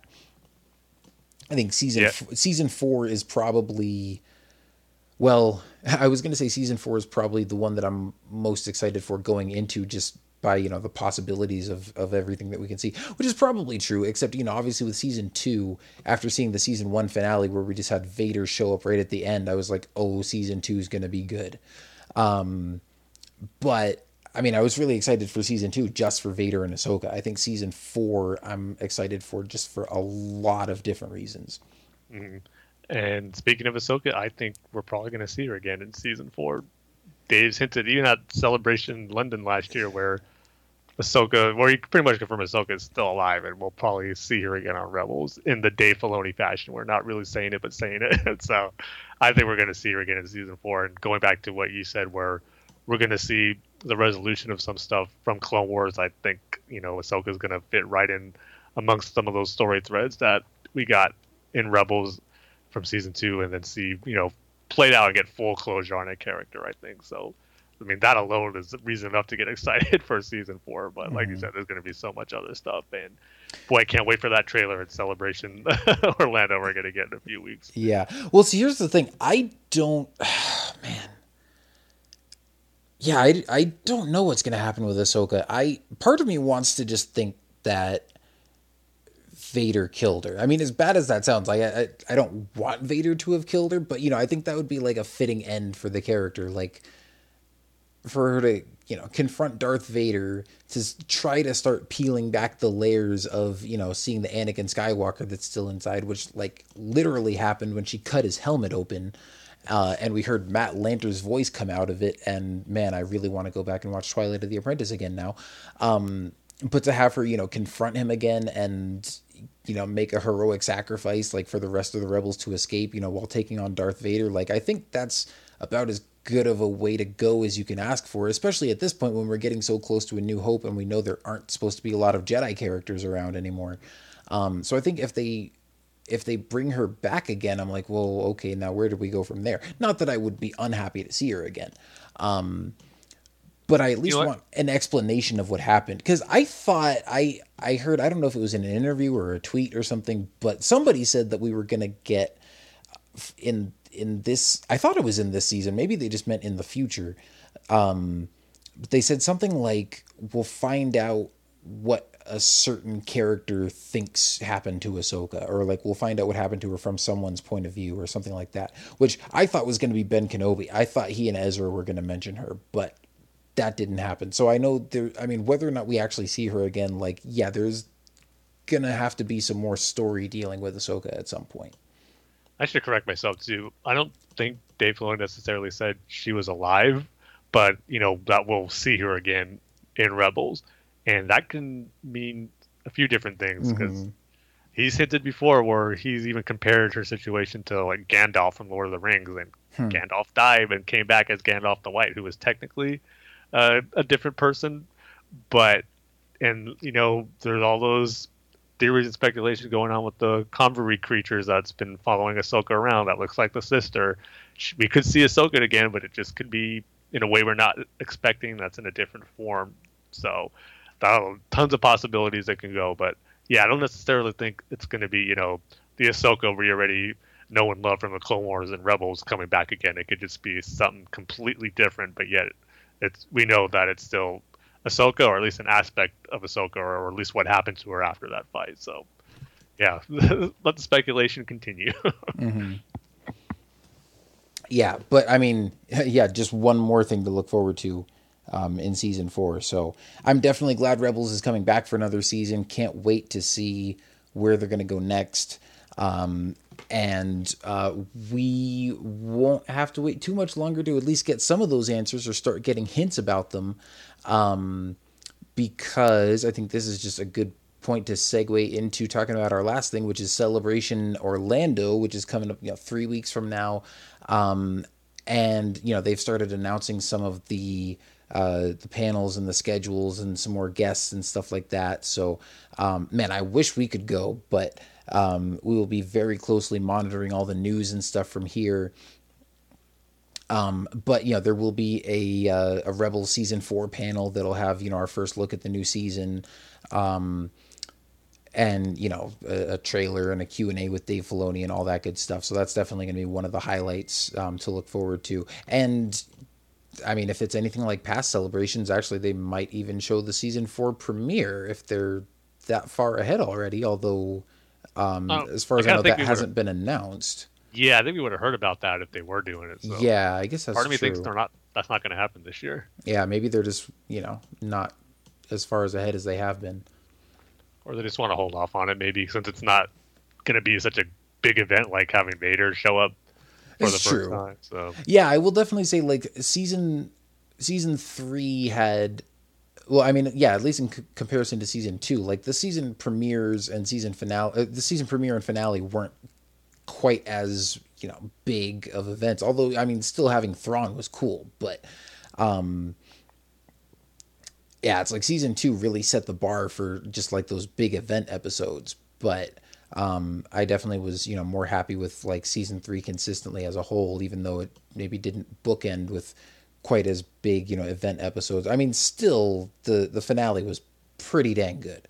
Not quite Twilight of the Apprentice level, but it was still up there. yeah, and plus too the celebration in London it was like a month or two months the most before season three started. So they probably figured, you know, even though it was not such a big event, we're close enough for the season to get started that we could show it here. But since the season three just ended and celebrations is a few weeks away, maybe they still want to hold off on showing full episodes as being so far away from the next season being started if it's not going to have something as big as Vader being involved. Yeah, that would probably be a good idea. Um, but anyway, I mean, so as far as the rest of the stuff at Celebration, though, um, I mean, I'm looking on the the website at the schedule right now, and um, I think we might have talked about this before. How on uh, that first Thursday, the April 13th, it kicks off with the 40 years of Star Wars um, celebration. Um, and then, I mean, I'm not going to list off all the panels here, obviously, but just kind of the big ones. Like, obviously, Friday we've got the uh, the Last Jedi panel. Um, and I think that's from like 11 o'clock to 12:30 Eastern time. Um, so yeah, around 12:30 Eastern, be looking for that trailer to drop. Um, which is a bummer for me because I mean that's going to be on a Friday, which means I'll have to work that day, and I start work at 9:30. So I'm like, man, do I like go to work early and then just like watch the trailer when I get there before I clock in? Do I just like call out sick that day? Like I I can't just sit at work all day and like not watch this trailer till I get home. Like I'm just going to be an unfocused Yeah, mess all day. So yeah, yeah. Um so I kind of wish it was either like earlier in the morning or in the evening or something or just on a Saturday. But um you know, so that's on Friday. Then I think the Rebels panel is on Saturday, as well as uh, let me pull this up here. Yeah, so uh, EA just announced today that our first look at Star Wars Battlefront 2 is coming on Saturday, April 15th at 2:30 p.m. Eastern Time. Um, so that's 11:30 for us, and again, that's on Saturday. So we've got all day to just sit around and watch celebration live streams and all that good stuff. Um, man, I can't wait to see what they're working on with this Battlefront game. Like, ugh, I I want to know like how much they've been listening to the fan feedback. Well, obviously they've been listening to it at a decent amount because we know this one's going to have a single player campaign, which everybody wanted after the first one. We know there will be multiple eras, which you know we're we're pretty sure at least includes the original trilogy and the sequel trilogy. So I guess really just what I want to know is if they're going to include Clone Wars content or not. Yeah, that's how you know how much they're listening to fans. Yeah. Because there's been plenty of fans who've been saying that's what they want. So if it's there, then yeah, they've definitely Yeah. been listening. Well, here's the thing though for me like at this point because we've already got one game that focuses just on the original trilogy and then you know of course they've come out with a bunch of DLC packs and stuff like I don't necessarily need another game to have multiple eras. I just want like I would be happy with one game for each era now. Like I mean, you know, you think of it kind of like Call of Duty, where they'll do like a World War II game and then a Vietnam game and then a you know Iraq game or whatever. Like, I'd be fine with that. Um, it's just I would want the next one to be Clone Wars, and then in another two years do a sequel trilogy game like after Episode Nine is out. But you know, the fact that they're now that they're doing multiple eras, I'm like, okay, well, I hope you include all of them then. Because if it's just original and sequel trilogy, then that's going to just kind of feel like a slight to the, you know, prequel fans. Even though they could just be saving it for later, which I really hope would be the case. But, you know, it's like unless you're saving it for a dedicated, like, Clone Wars Battlefront game, which would be awesome, don't get me wrong. And I would gladly wait another couple years for that. It's just if they're going to keep adding on eras, it's like, well, okay, why wait another like couple years from now to just like make another game with all the eras and finally add Clone Wars in, you know? So Yeah, I'm sure eventually once they get all the eras into games, they're going to release like some compilation or ultimate Battlefront that has all all of them in one game if they don't already. Mm-hmm. Yeah. Because I'm wondering, like, I mean, how much new stuff can they do with the the original trilogy content in the next game? Yeah, even with the sequel stuff because you already got Jakku. We're probably gonna get Starkiller Base because it looked like we saw that in that Mm-hmm. behind the scenes video, and probably a few planets from Episode Eight. I'm I'm assuming most of those will probably be DLC Yeah. Since they don't want to probably reveal all of them in the game if it comes out before the movie. So Well, I mean, they'll reveal. uh, We'll have trailers for the movie by that point. yeah, You know, we can see the locations. They'll just have to like not give story spoilers. yeah. Just I just have a hard time thinking it'll be most of the new planets we'll see. Maybe just like one or two, kind of like how we got Jakku, and that's pretty much all we got. but again, Force Awakens only had three planets to choose from, so. Yeah. So I don't know. We'll see. Like, and I mean, I guess I am kind of worried too. Like, yeah, well, you could have Jakku and Starkiller Base and Takodana and you know stuff like that, but and gameplay wise, I get the feeling those are going to feel pretty similar to Hoth and Endor and Tatooine.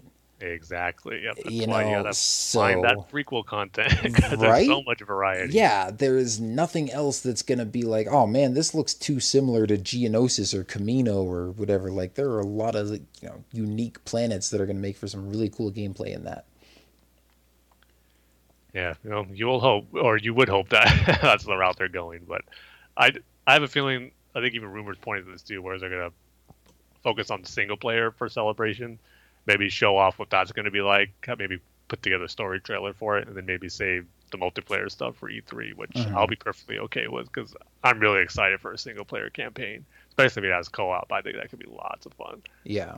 So hopefully, hopefully they will give us at least you know pull back the curtain on what we can expect from the single player campaign as far as the story, what characters you're going to be, what you know time period is going to take place. You're going to go through multiple time periods like Battlefront 2. So hopefully we'll get uh, the details on all that stuff. hmm And I'm sure they'll probably give some details on the multiplayer too. It'll probably just be E3 where we get like the first, you know, multiplayer game trailer. Um, Yeah. Or game, yeah, gameplay footage like we did a couple More years ago.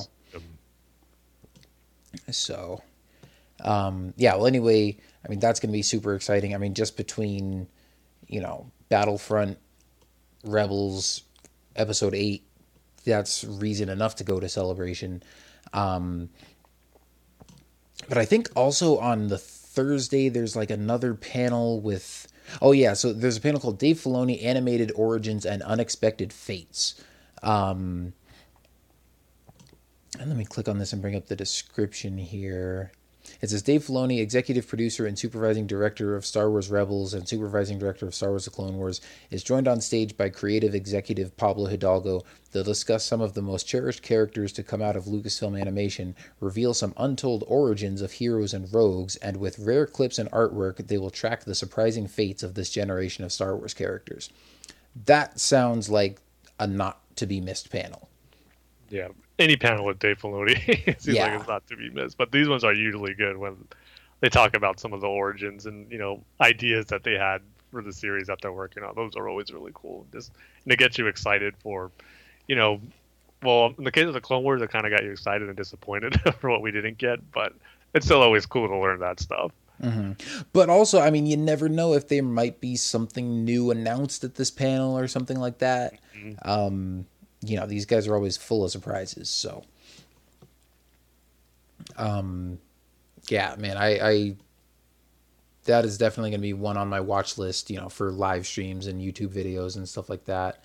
Um, and then also they uh, recently revealed all the exclusive art prints that are going to be available at Celebration. Um, as always, lots of really great looking stuff on there. Um, I know you tweeted out some of your favorites, and I, you know, pretty much have to agree with you on most of those. Um, so yeah, I'm just man. Even though I'm not going, I'm like still three weeks from now is going to be uh, a very good time to be a Star Wars fan. TM. Yeah. I know, like even though you're not going, you cannot help but be excited for celebration to get here because you know we're just going to be getting so much great stuff. And Yeah. yeah, just going back to those uh, celebration art pieces, there are really some great ones. I wish I could buy them all, but my favorite's one by Joe Hogan that's called uh, Jango's Finest. That just has Jango Fett in the background over Kamino, then you see all the different clone troopers from the Clone Wars with Rex in front, and then yeah, this looks really cool. And it's in an animated style that uh, I always like of Joe Hogan. So that one's definitely cool. Then you got another cool one with the Death Troopers on Scarif, but you got Darth Vader in the background, which looks really cool. This one's called Dark Legacy. Uh, so yeah, so many great posters and stuff that if you're there to get, because I know some of them are exclusive that you can only get while you're there. So definitely check out uh, the Artist Alley that's going on at Celebration. I got a cool Clone Trooper one at Celebration Anaheim that I still have to get framed, but I was glad I picked it up because you just can't get it anywhere else. So if you see something you like, don't. I mean, if you can't afford it, get it. I don't. I, I would say if you have the money, d- just do it because you'll never get the chance again. You might regret it if you see something really cool. Because yeah, it looks like there's a lot of great ones to choose from for this year's celebration. Um, yeah, and obviously we will uh, you know, have plenty of stuff to talk about, uh, you know, from that in the not too distant future. Um, trying to decide at this point uh, when we'll do our next episode because you know we try to do them every couple of weeks, um, and two weeks from now puts us like the week of celebration or you know the the week right before leading up to it. Um, so probably won't be a lot of news to talk about between now and then. But if there is, you know, we might do an episode to talk about that. Um, but if not, we'll probably just wait three weeks and then just do a huge celebration wrap up episode. Um, slash, you know, Last Jedi trailer analysis. Um, in fact, now that I think about it, we might need two episodes to talk Yeah, about thinking the all the stuff thing. that's going to come out. well, I know last celebration we did two episodes of coverage, but that's because we were actually there. Um, but I do know we have a couple of friends that are going to be there, so I don't know. Maybe we'll have them on as guests and uh, you know get a, a uh, firsthand account of you know some of the stuff that was going on. Um, but we'll see. You know, we'll we'll get all that figured out. Um, but for now, we're just you know very excited and looking forward to uh, three weeks from now. Um, but I think that's just about it as far as stuff to cover for now. Unless you got anything else to add, Tim. Um, no, I guess the only other thing is I sh- should probably give an update on our uh, Yub Nub debate because we got some responses from our last episode. So uh, we got a response from uh, Joseph Golden on Twitter at ccstar1138. Um, he said, just listen to the episode. Great discussion and topics. And by the way, I'm also a fan of Victory Celebration as opposed as opposed to Yub Nub. Not against it, but it's not my favorite. Hashtag Yum No. yes. now that that's getting going. you guys have to understand sometimes we record these episodes like really late at night um i mean not super late but like right now it's like midnight and we're about to wrap up here. And sometimes the stuff that we talk about is just like us rambling and like having a fun star wars discussion.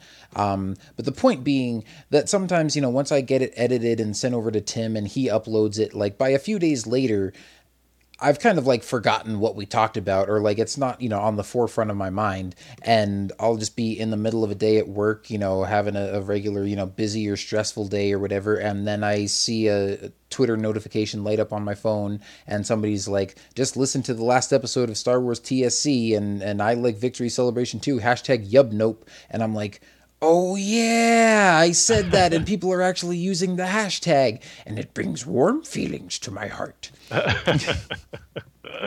yeah, so keep it coming, and, uh, and it continues too. Uh, Joseph wasn't the only one. Uh, we got a response from Jeffrey uh, Fishbach at uh, at Jedi Fish, uh, who first brings up Evil Plans, where he goes, "Evil Plans was one of my favorite episodes. It was funny, and just like Tim said, it had Cad Bane.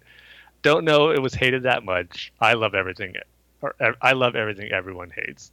But then he goes, as instructed by Kyle, uh, he sent a message to Tom McClellan, who was the Yub Nub instigator, and just threw out a hashtag Yub Nope to Tom. So thanks for following the instructions, Jeffrey, and using that hashtag as well. You have done well.